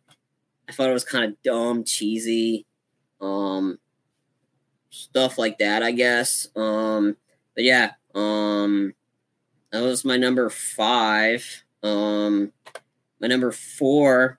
Um, yeah, no, that was my number six.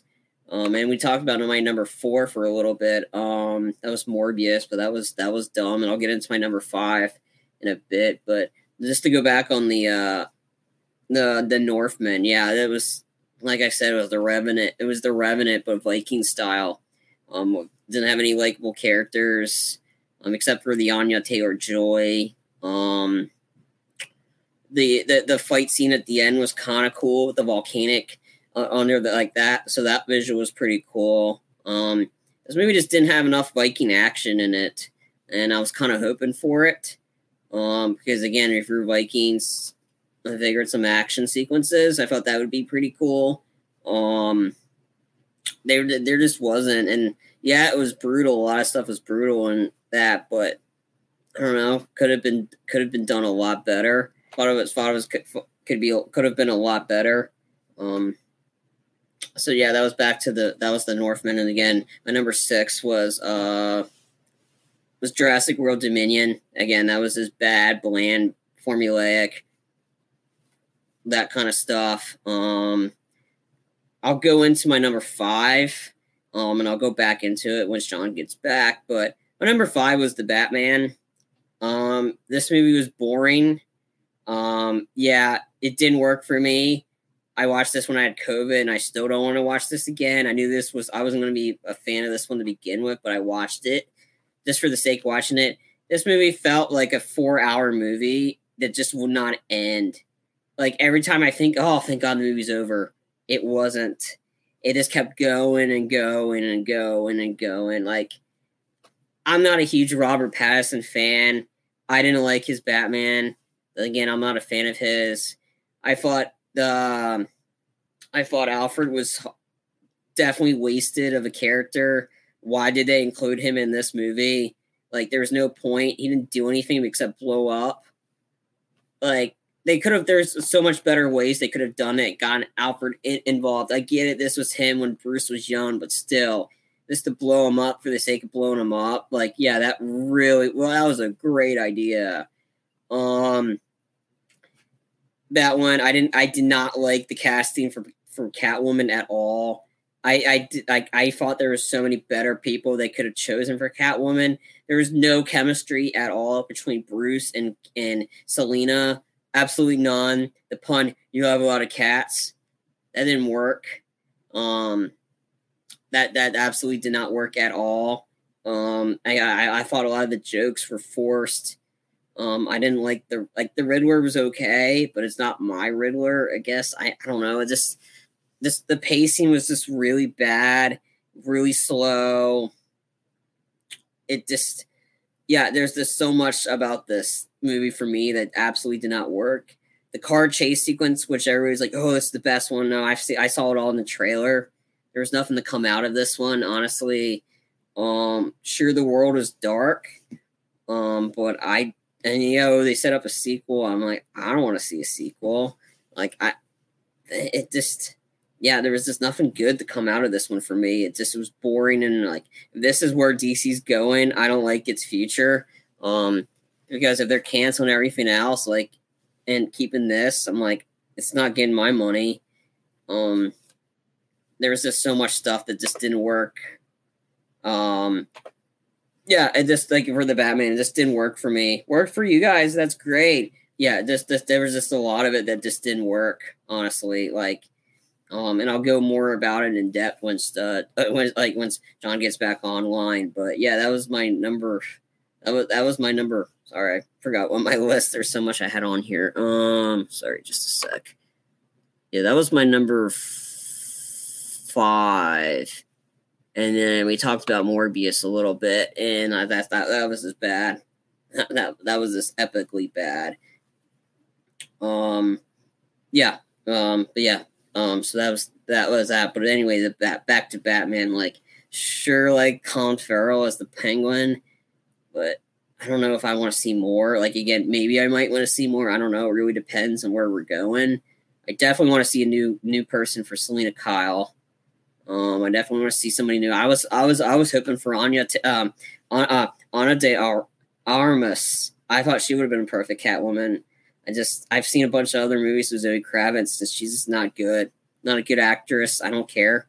It just didn't work. Like she's just not good. And I thought the her little ink arc, whatever in the story, just didn't work. And it's not Selina Kyle for me. Um, I my personal favorite was Anne Hathaway in The Dark Knight Rises, but then again, that's just, that's my personal opinion on that. Um, I thought like again, I thought it was just like the, the some of the soundtrack was okay, but the pacing was just the big aspect that really kind of like I got angered with because it just was too slow. Again, I've seen detective movies that are just as long but move pretty pretty at a brisk pace. This one just didn't. This move this kept this kept going on and on and on like an energizer bunny, the downer energizer bunny that wants to keep bringing down and down and down and down. It's yeah, it absolutely just didn't work um, for me. Um, yeah, that was that was the Batman. Again, I don't recommend it, but if you liked it, that's great. Um, yeah, and then again, we talked about Morbius earlier on. Morbius is just bad. Um, don't recommend that one. Um, I'll go into a little bit or my number three, and I'm pretty sure John has this on his list too. And this one deserves a rant, but I'm not gonna rant. Um, my number three was Don't Worry, Darling, and this movie was set up to fail from the get go. But yeah, Don't Worry, Darling was set up to fail from when they first announced it by Olivia Wilde. Her calling it the mixture, a, mixing of Inception and The Matrix. When you're when you quote your movie as a mixture of The Matrix and Inception, your movie better be as good. And boy, was it not good. I want to see more. I the movie I would see out of this. I want to see if they make a behind the scenes movie of the the the crap that happened behind the scenes with this, I would pay money to see that. I would pay money to see that because I because this hearing the this functionality behind the scenes of making of this movie was way more entertaining than actually watching this movie. This is all this functionality between Olivia Wilde and Harry Styles. How Harry Styles is getting paid more money than the highlight of the movie, um, Florence Pugh her she deserves so much more money than what she got for this one. She was the highlight of this movie. She was good. She was the only good part. I liked her and I like Chris Pine.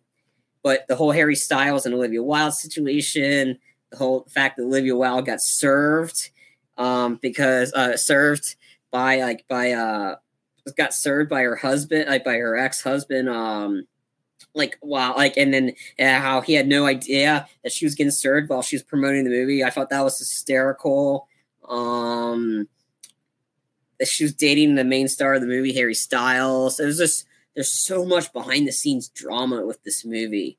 And i wanted to see that more than actually watching this. Because i was watching this movie i was like what?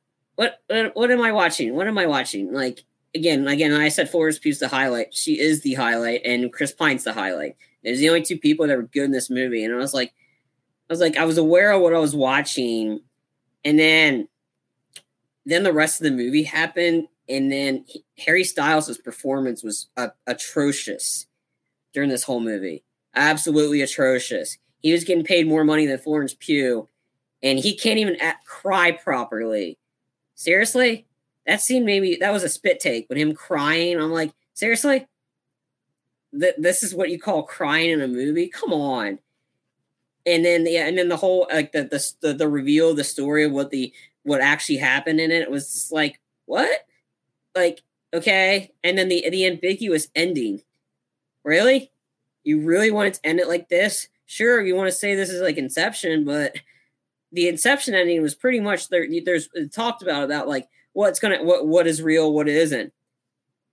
You hear her wake up, and then you realize she, and then and then like, oh, okay, sh- so she's okay, right? I don't know. I don't care. I'm pretty sure she's not okay, just from like just the storyline. But no, the behind the scenes for this movie so like was like was had more hype than the actual movie, and the the behind the scenes stuff is something I would pay to see, than rather than sitting through the, this two hour flick called "Don't Worry, Darling." Oh, don't worry, you need to worry because this movie's bad, and I think you just hurt your credibility at all by quoting this movie as the next great Matrix and Inception. Because those are two of my favorite movies of all time. And you're quoting that, you have that. And I'm like, this is just the this dysfunctionality of Warner Brothers that thinking they only were had, had enough money to release two movies the rest of this year. This uh, Don't Worry, Darling, and Black Adam. They put all their eggs in this basket, and I, I don't think they paid off for both of them, to be honest. Um, but no, don't worry, darling. Like, sure, if you want to watch it, sure, watch it. What, but mainly watch it for Florence Pugh. She she was fantastic in this movie. She deserves more moving forward. And Chris Pine, Chris Pine's great in this, and everybody else is just everybody was just there. Like Nick Kroll was there, and I'm like, okay, I didn't know he was acting. I know he's just a comedian, but I don't know he I didn't know he was able to act because I couldn't tell a difference if he was just being a comedian or just acting. It's hard to tell. Um, Gemma Chan, I don't even know she was in it, um, because she's barely in it. Um, and of course Olivia Wilde's in it, but like the, the the the twist though isn't really a twist, and um, yeah, that that that, that was that's pretty much Don't Worry Darling again. We'll probably go more in depth in a little bit afterwards. And then um so I'll just go ahead and move on forward. Um my number two, um, I have The Man from Toronto. This was a movie on Netflix. Um, this was terrible. This movie stars Kevin Hart and Woody Harrelson. And essentially, uh, Woody Harrelson's this top well known um, assassin, interrogator, torturer, some along those lines and he's really good at his job. So I'll just say an assassin or whatever. And Kevin Hart gets mixed up with uh, gets uh, gets mixed up by staying at his B and B, and everybody thinks he's the man from Toronto. Be honest with you, Charlie. Ours is, my number six is the same as your number six for Jurassic Park Dominion. Okay. So that's actually pretty funny because when normally our stuff is doesn't match mm-hmm. sometimes when it comes down to our numbers. Yeah. But uh I had a lot of issues with this. You have that subplot with the mosquitoes, and then you also have basically at the very beginning Fast and the Furious featuring dinosaurs at the very beginning with a heist job trying to steal a dinosaur. Mm-hmm. It was just felt like it was all over the place. It didn't know where it wanted to be at. You have these legendary characters mixed in with this new cast members and stuff like that. The chemistry just does not mix well to me at all. And I just didn't really care for the story that they were trying to tell. I do appreciate the fact that they actually gave us Malcolm again. I do appreciate the fact that, you know, these legendary characters come back, but there's no main threat when it comes down to legendary characters or the new characters. There's no threat. You already know that they're going to make it out this thing alive. Chris Pratt is basically carrying the franchise and things like that. So there's no threat of anybody dying. It felt like a cartoon where everybody's just running around and everybody's surviving with Jurassic Park Dominion. So that's my number six for Jurassic Park Dominion. Yeah, to go that a little bit, I thought it was just a kind of a like, God, that's just lazy writing. How oh, we're all here. Let's just all put them all together. Yeah, this is how they all meet. And then again, I said fat guy getting eaten by scooter, uh, fat guy on scooter getting eaten by dinosaur was the highlight of the movie for me. And it was that small one second. I was waiting for that movie the whole time. After it was gone, I'm like, oh, it's gone but yeah, that, that was my. Yeah, I, I, I, don't know. I thought it was very formulaic. I like I've seen okay. this movie before. Okay, so if you're looking for a better version of Pinocchio, I recommend Guillermo del Toro's version of Pinocchio. And it had a better storytelling. It was very good pacing. We already talked about this for the top 10 yeah. best. But when you look at this movie, we have Tom Hanks. Tom Hanks is a great actor he's playing Geppetto, and it just looks like they put on a gray wig on him and say, "Be Geppetto now," and he's Geppetto. He doesn't do the Italian accents. He doesn't do anything like that. They also changed the wheel that is supposed to be a wheel. Instead, they wind up doing some ocean creature. Don't get me wrong, Guillermo del Toro does it, but it was more fitting for the story that he was trying to tell versus the story, which is a rehash of the Disney cartoon of what they were trying to go for. And they changed that up. I didn't like the musical numbers within this movie or anything like that. They even tried doing the origin story of Geppetto and why he created the puppet, which I thought Guillermo del Toro does a fantastic job of laying that groundwork and better than this. I really didn't care for Pinocchio at the very beginning. I felt like, okay, well, you have the Pinocchio puppet. It actually feels like Pinocchio. It actually has that, but no, it just doesn't deliver. Whenever you look at that that film, and then you also have let's see here. That was my number five. Number four is Don't Worry, Darling. Don't worry, darling, because I'm not going to see this freaking movie anymore because this movie is stupid. And I don't get me wrong. I love 1950s. I love the fact that you're having this this set piece and stuff like that. I also like Chris Pine. Chris Pine was the standout in this movie. Harry Harry Styles. I and I said this in my review. I think that the reason why he felt wooden was because of the fact that he's being controlled by Chris Pine, and he's basically just a puppet for Chris Pine and his character and that might be a little far fetched, but if that's where you're going with, that's what I would go with as to why he's wooden in this movie. He does not deliver in this movie at all. Chris Pine is actually the standout in this film. Matter of fact, Shia LaBeouf quit this film. Um, but I like the overall effect of the 1950s. I like the layout of that. I also like the fact that these guys are going over there to provide for their families, but you don't know what it's about. Then, they're saying, "Oh, this is going to be changing things up. This is going to be our Matrix." This is not even close to Matrix level at all. And then you have a very bland ending on the way it ends. And I'm like, no, this is not what I liked about the. Yeah. And the cinematography is fantastic. Cinematography worked everything within this film worked in a sense, but it was not good. I did not like it. No. None of the characters were really likable in this movie. They're very snobby. Mm-hmm. Um, they Chris Pine plays this guy who thinks that he has the best interest for these people within this sub suburbia of the 1950s. And I, I just didn't really I didn't really find this movie that interesting. No. I had it my number three. I said I would pay money to see the behind the scenes movie of this because that behind the scenes is what really that. But the other big selling point of this movie was Florence Pugh. She was fantastic in this movie. Um, but no, it's like when you c- compare this movie as the mate to the Matrix and Inception, you better deliver.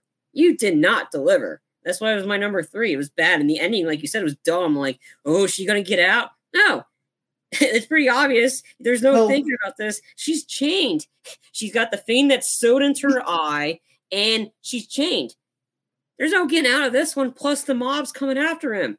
Like she's screwed. It's pretty obvious. There's no ambiguous to this. It's like that. And again, her and Chris Pine were the highlights. And I said, Harry Styles, learn how to cry. Come on, like that, that scene where she's getting taken out of the car. like, dude, seriously, I want to punch you in the freaking face. You're just a little bitch. And also, too, this also has like a Twilight Zone kind of vibe to it with the red suits and stuff like that, which is something that I like, but still, it doesn't deliver. The aspects I like outweigh the negatives. Yeah. And everything in this. It was, my, it was my number three, so that's why I mean I had it pretty high, but because it was bad. Okay, my number three is the Texas Chainsaw Massacre. and the reason being it's not because everybody's saying, oh, it's woke or anything like that. I it's the overall story in itself in the stupid stuff that they do in this movie. You have a legendary character. Remember, Charlie, whenever I said about the legendary characters for Jurassic World Dominion? Yeah. You have a survivor who survived in the 1970s against Leatherface and everything, and then you kill her. You kill her. Okay, so you didn't learn anything from the 1970s, and you got killed. Uh, whoever wrote this is a dumbass because they did not understand who that legendary character is. and then she's shooting at Leatherface.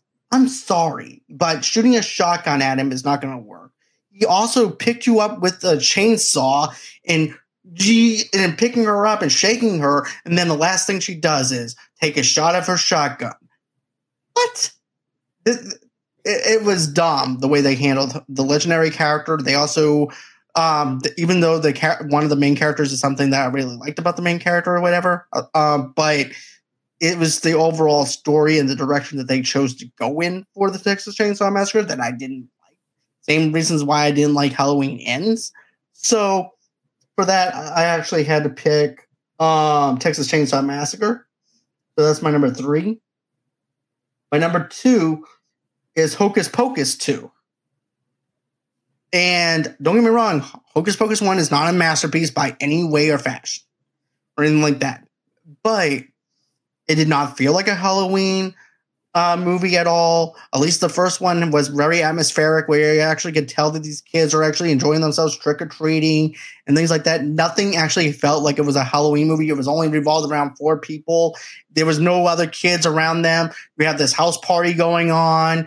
You have then the the the only standout was the Zumbas, the Roombas and then also too the Swiffer and things like that that Sarah Jessica Parker was on.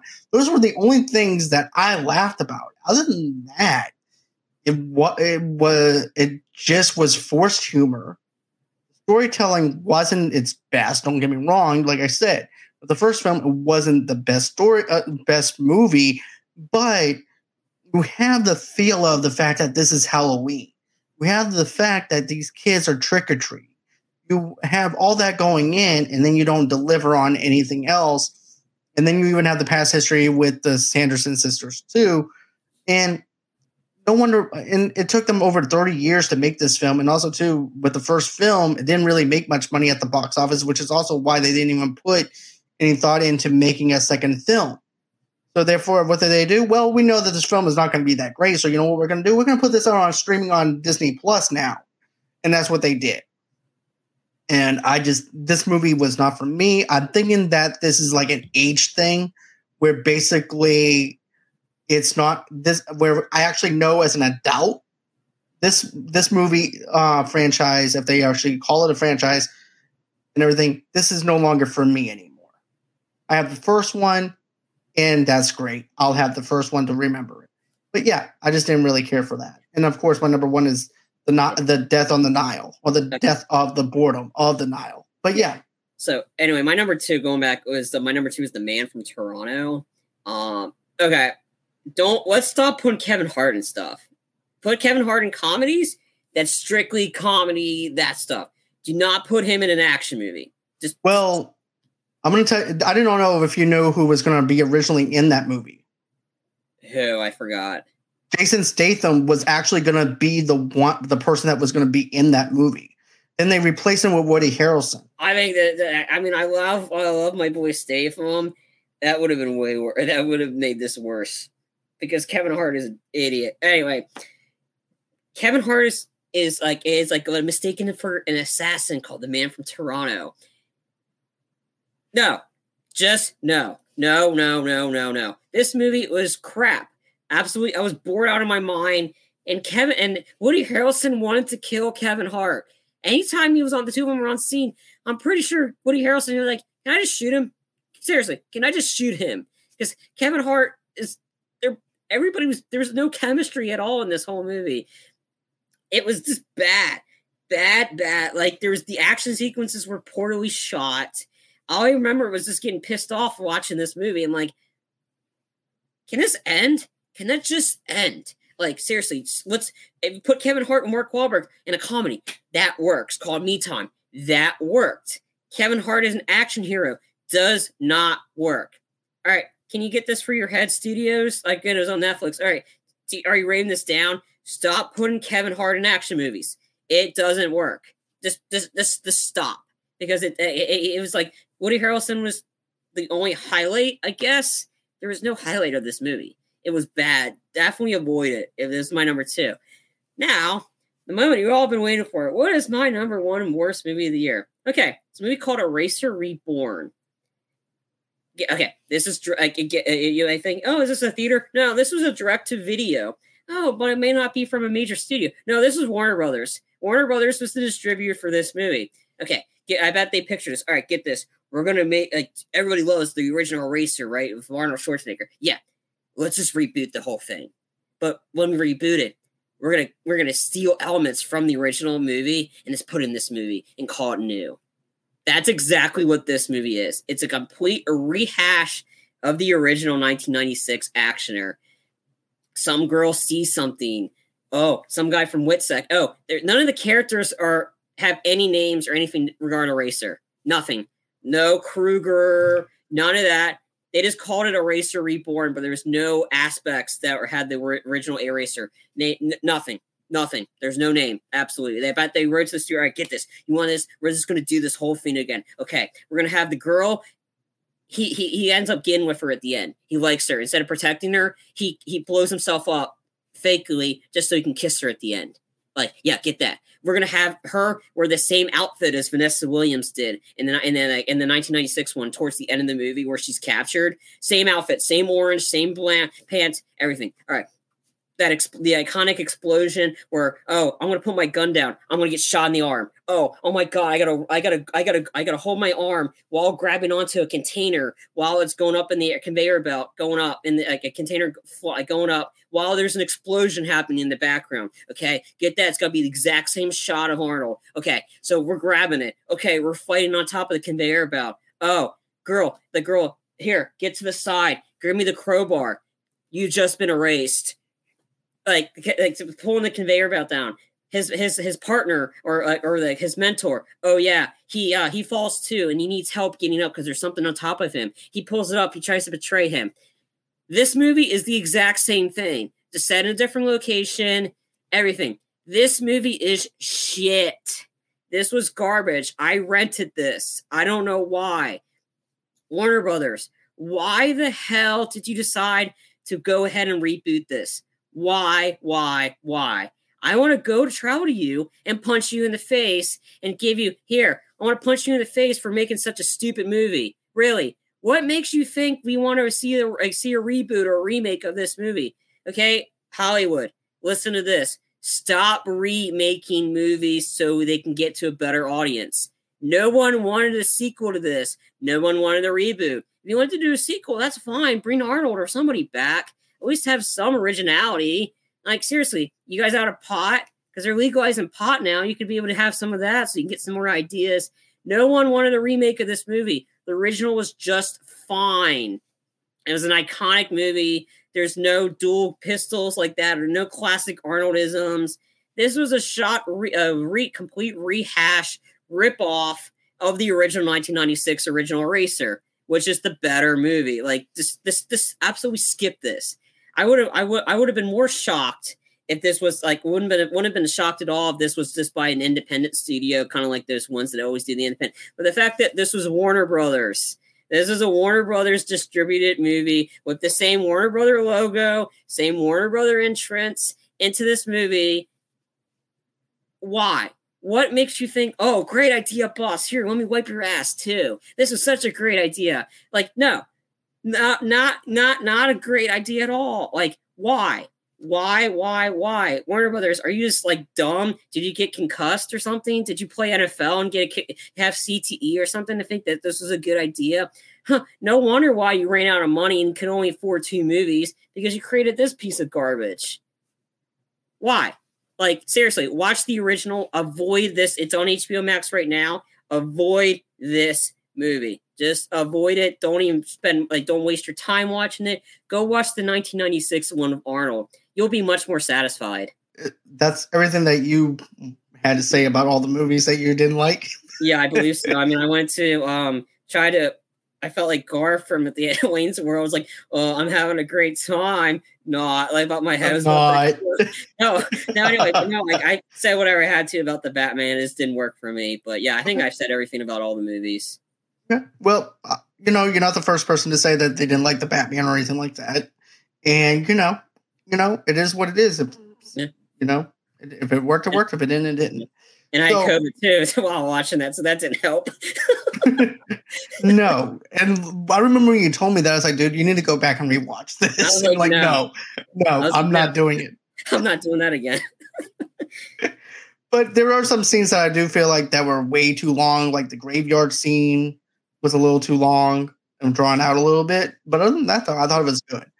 But um, but anyways, I think that's everything that we had wanted to cover as for the best and worst movies list. Um, I do appreciate everyone in the comments section, guys. I mean it. it's good to see that the chat is actually alive and it's doing well. Uh, Dor uh, Derpy had his top ten. So, but uh, so basically, I'm just going to read off his. We're not going to dive into any of it, but it's pretty much everything that we have mentioned. So, I think he had number five. I forgot. It was kind of like I don't know if it was his in top of his favorites, top five favorites. I think I saw that Northman was one of them. Um, I think it was Northman was five. Um, I know he. Honorable mention for him was Guillermo del Toro's Top Gun Maverick. Number two was the Batman. Three was Avatar: Way of Water. Four, Black Phone. Least favorite was the Northman, which was number five. Yeah, uh, I mean, then he had uh, Morbius as the worst. Doctor Strange, Thor: Love and Thunder, Jurassic World Dominion. Those were his worst. Yeah, and Fantastic Beasts, and those were his five worst. Okay, yep. so that's everything that we had wanted to cover. Thank you so much. We do appreciate it, and always until next time, guys. Have a great and safe night, and have a happy New Year.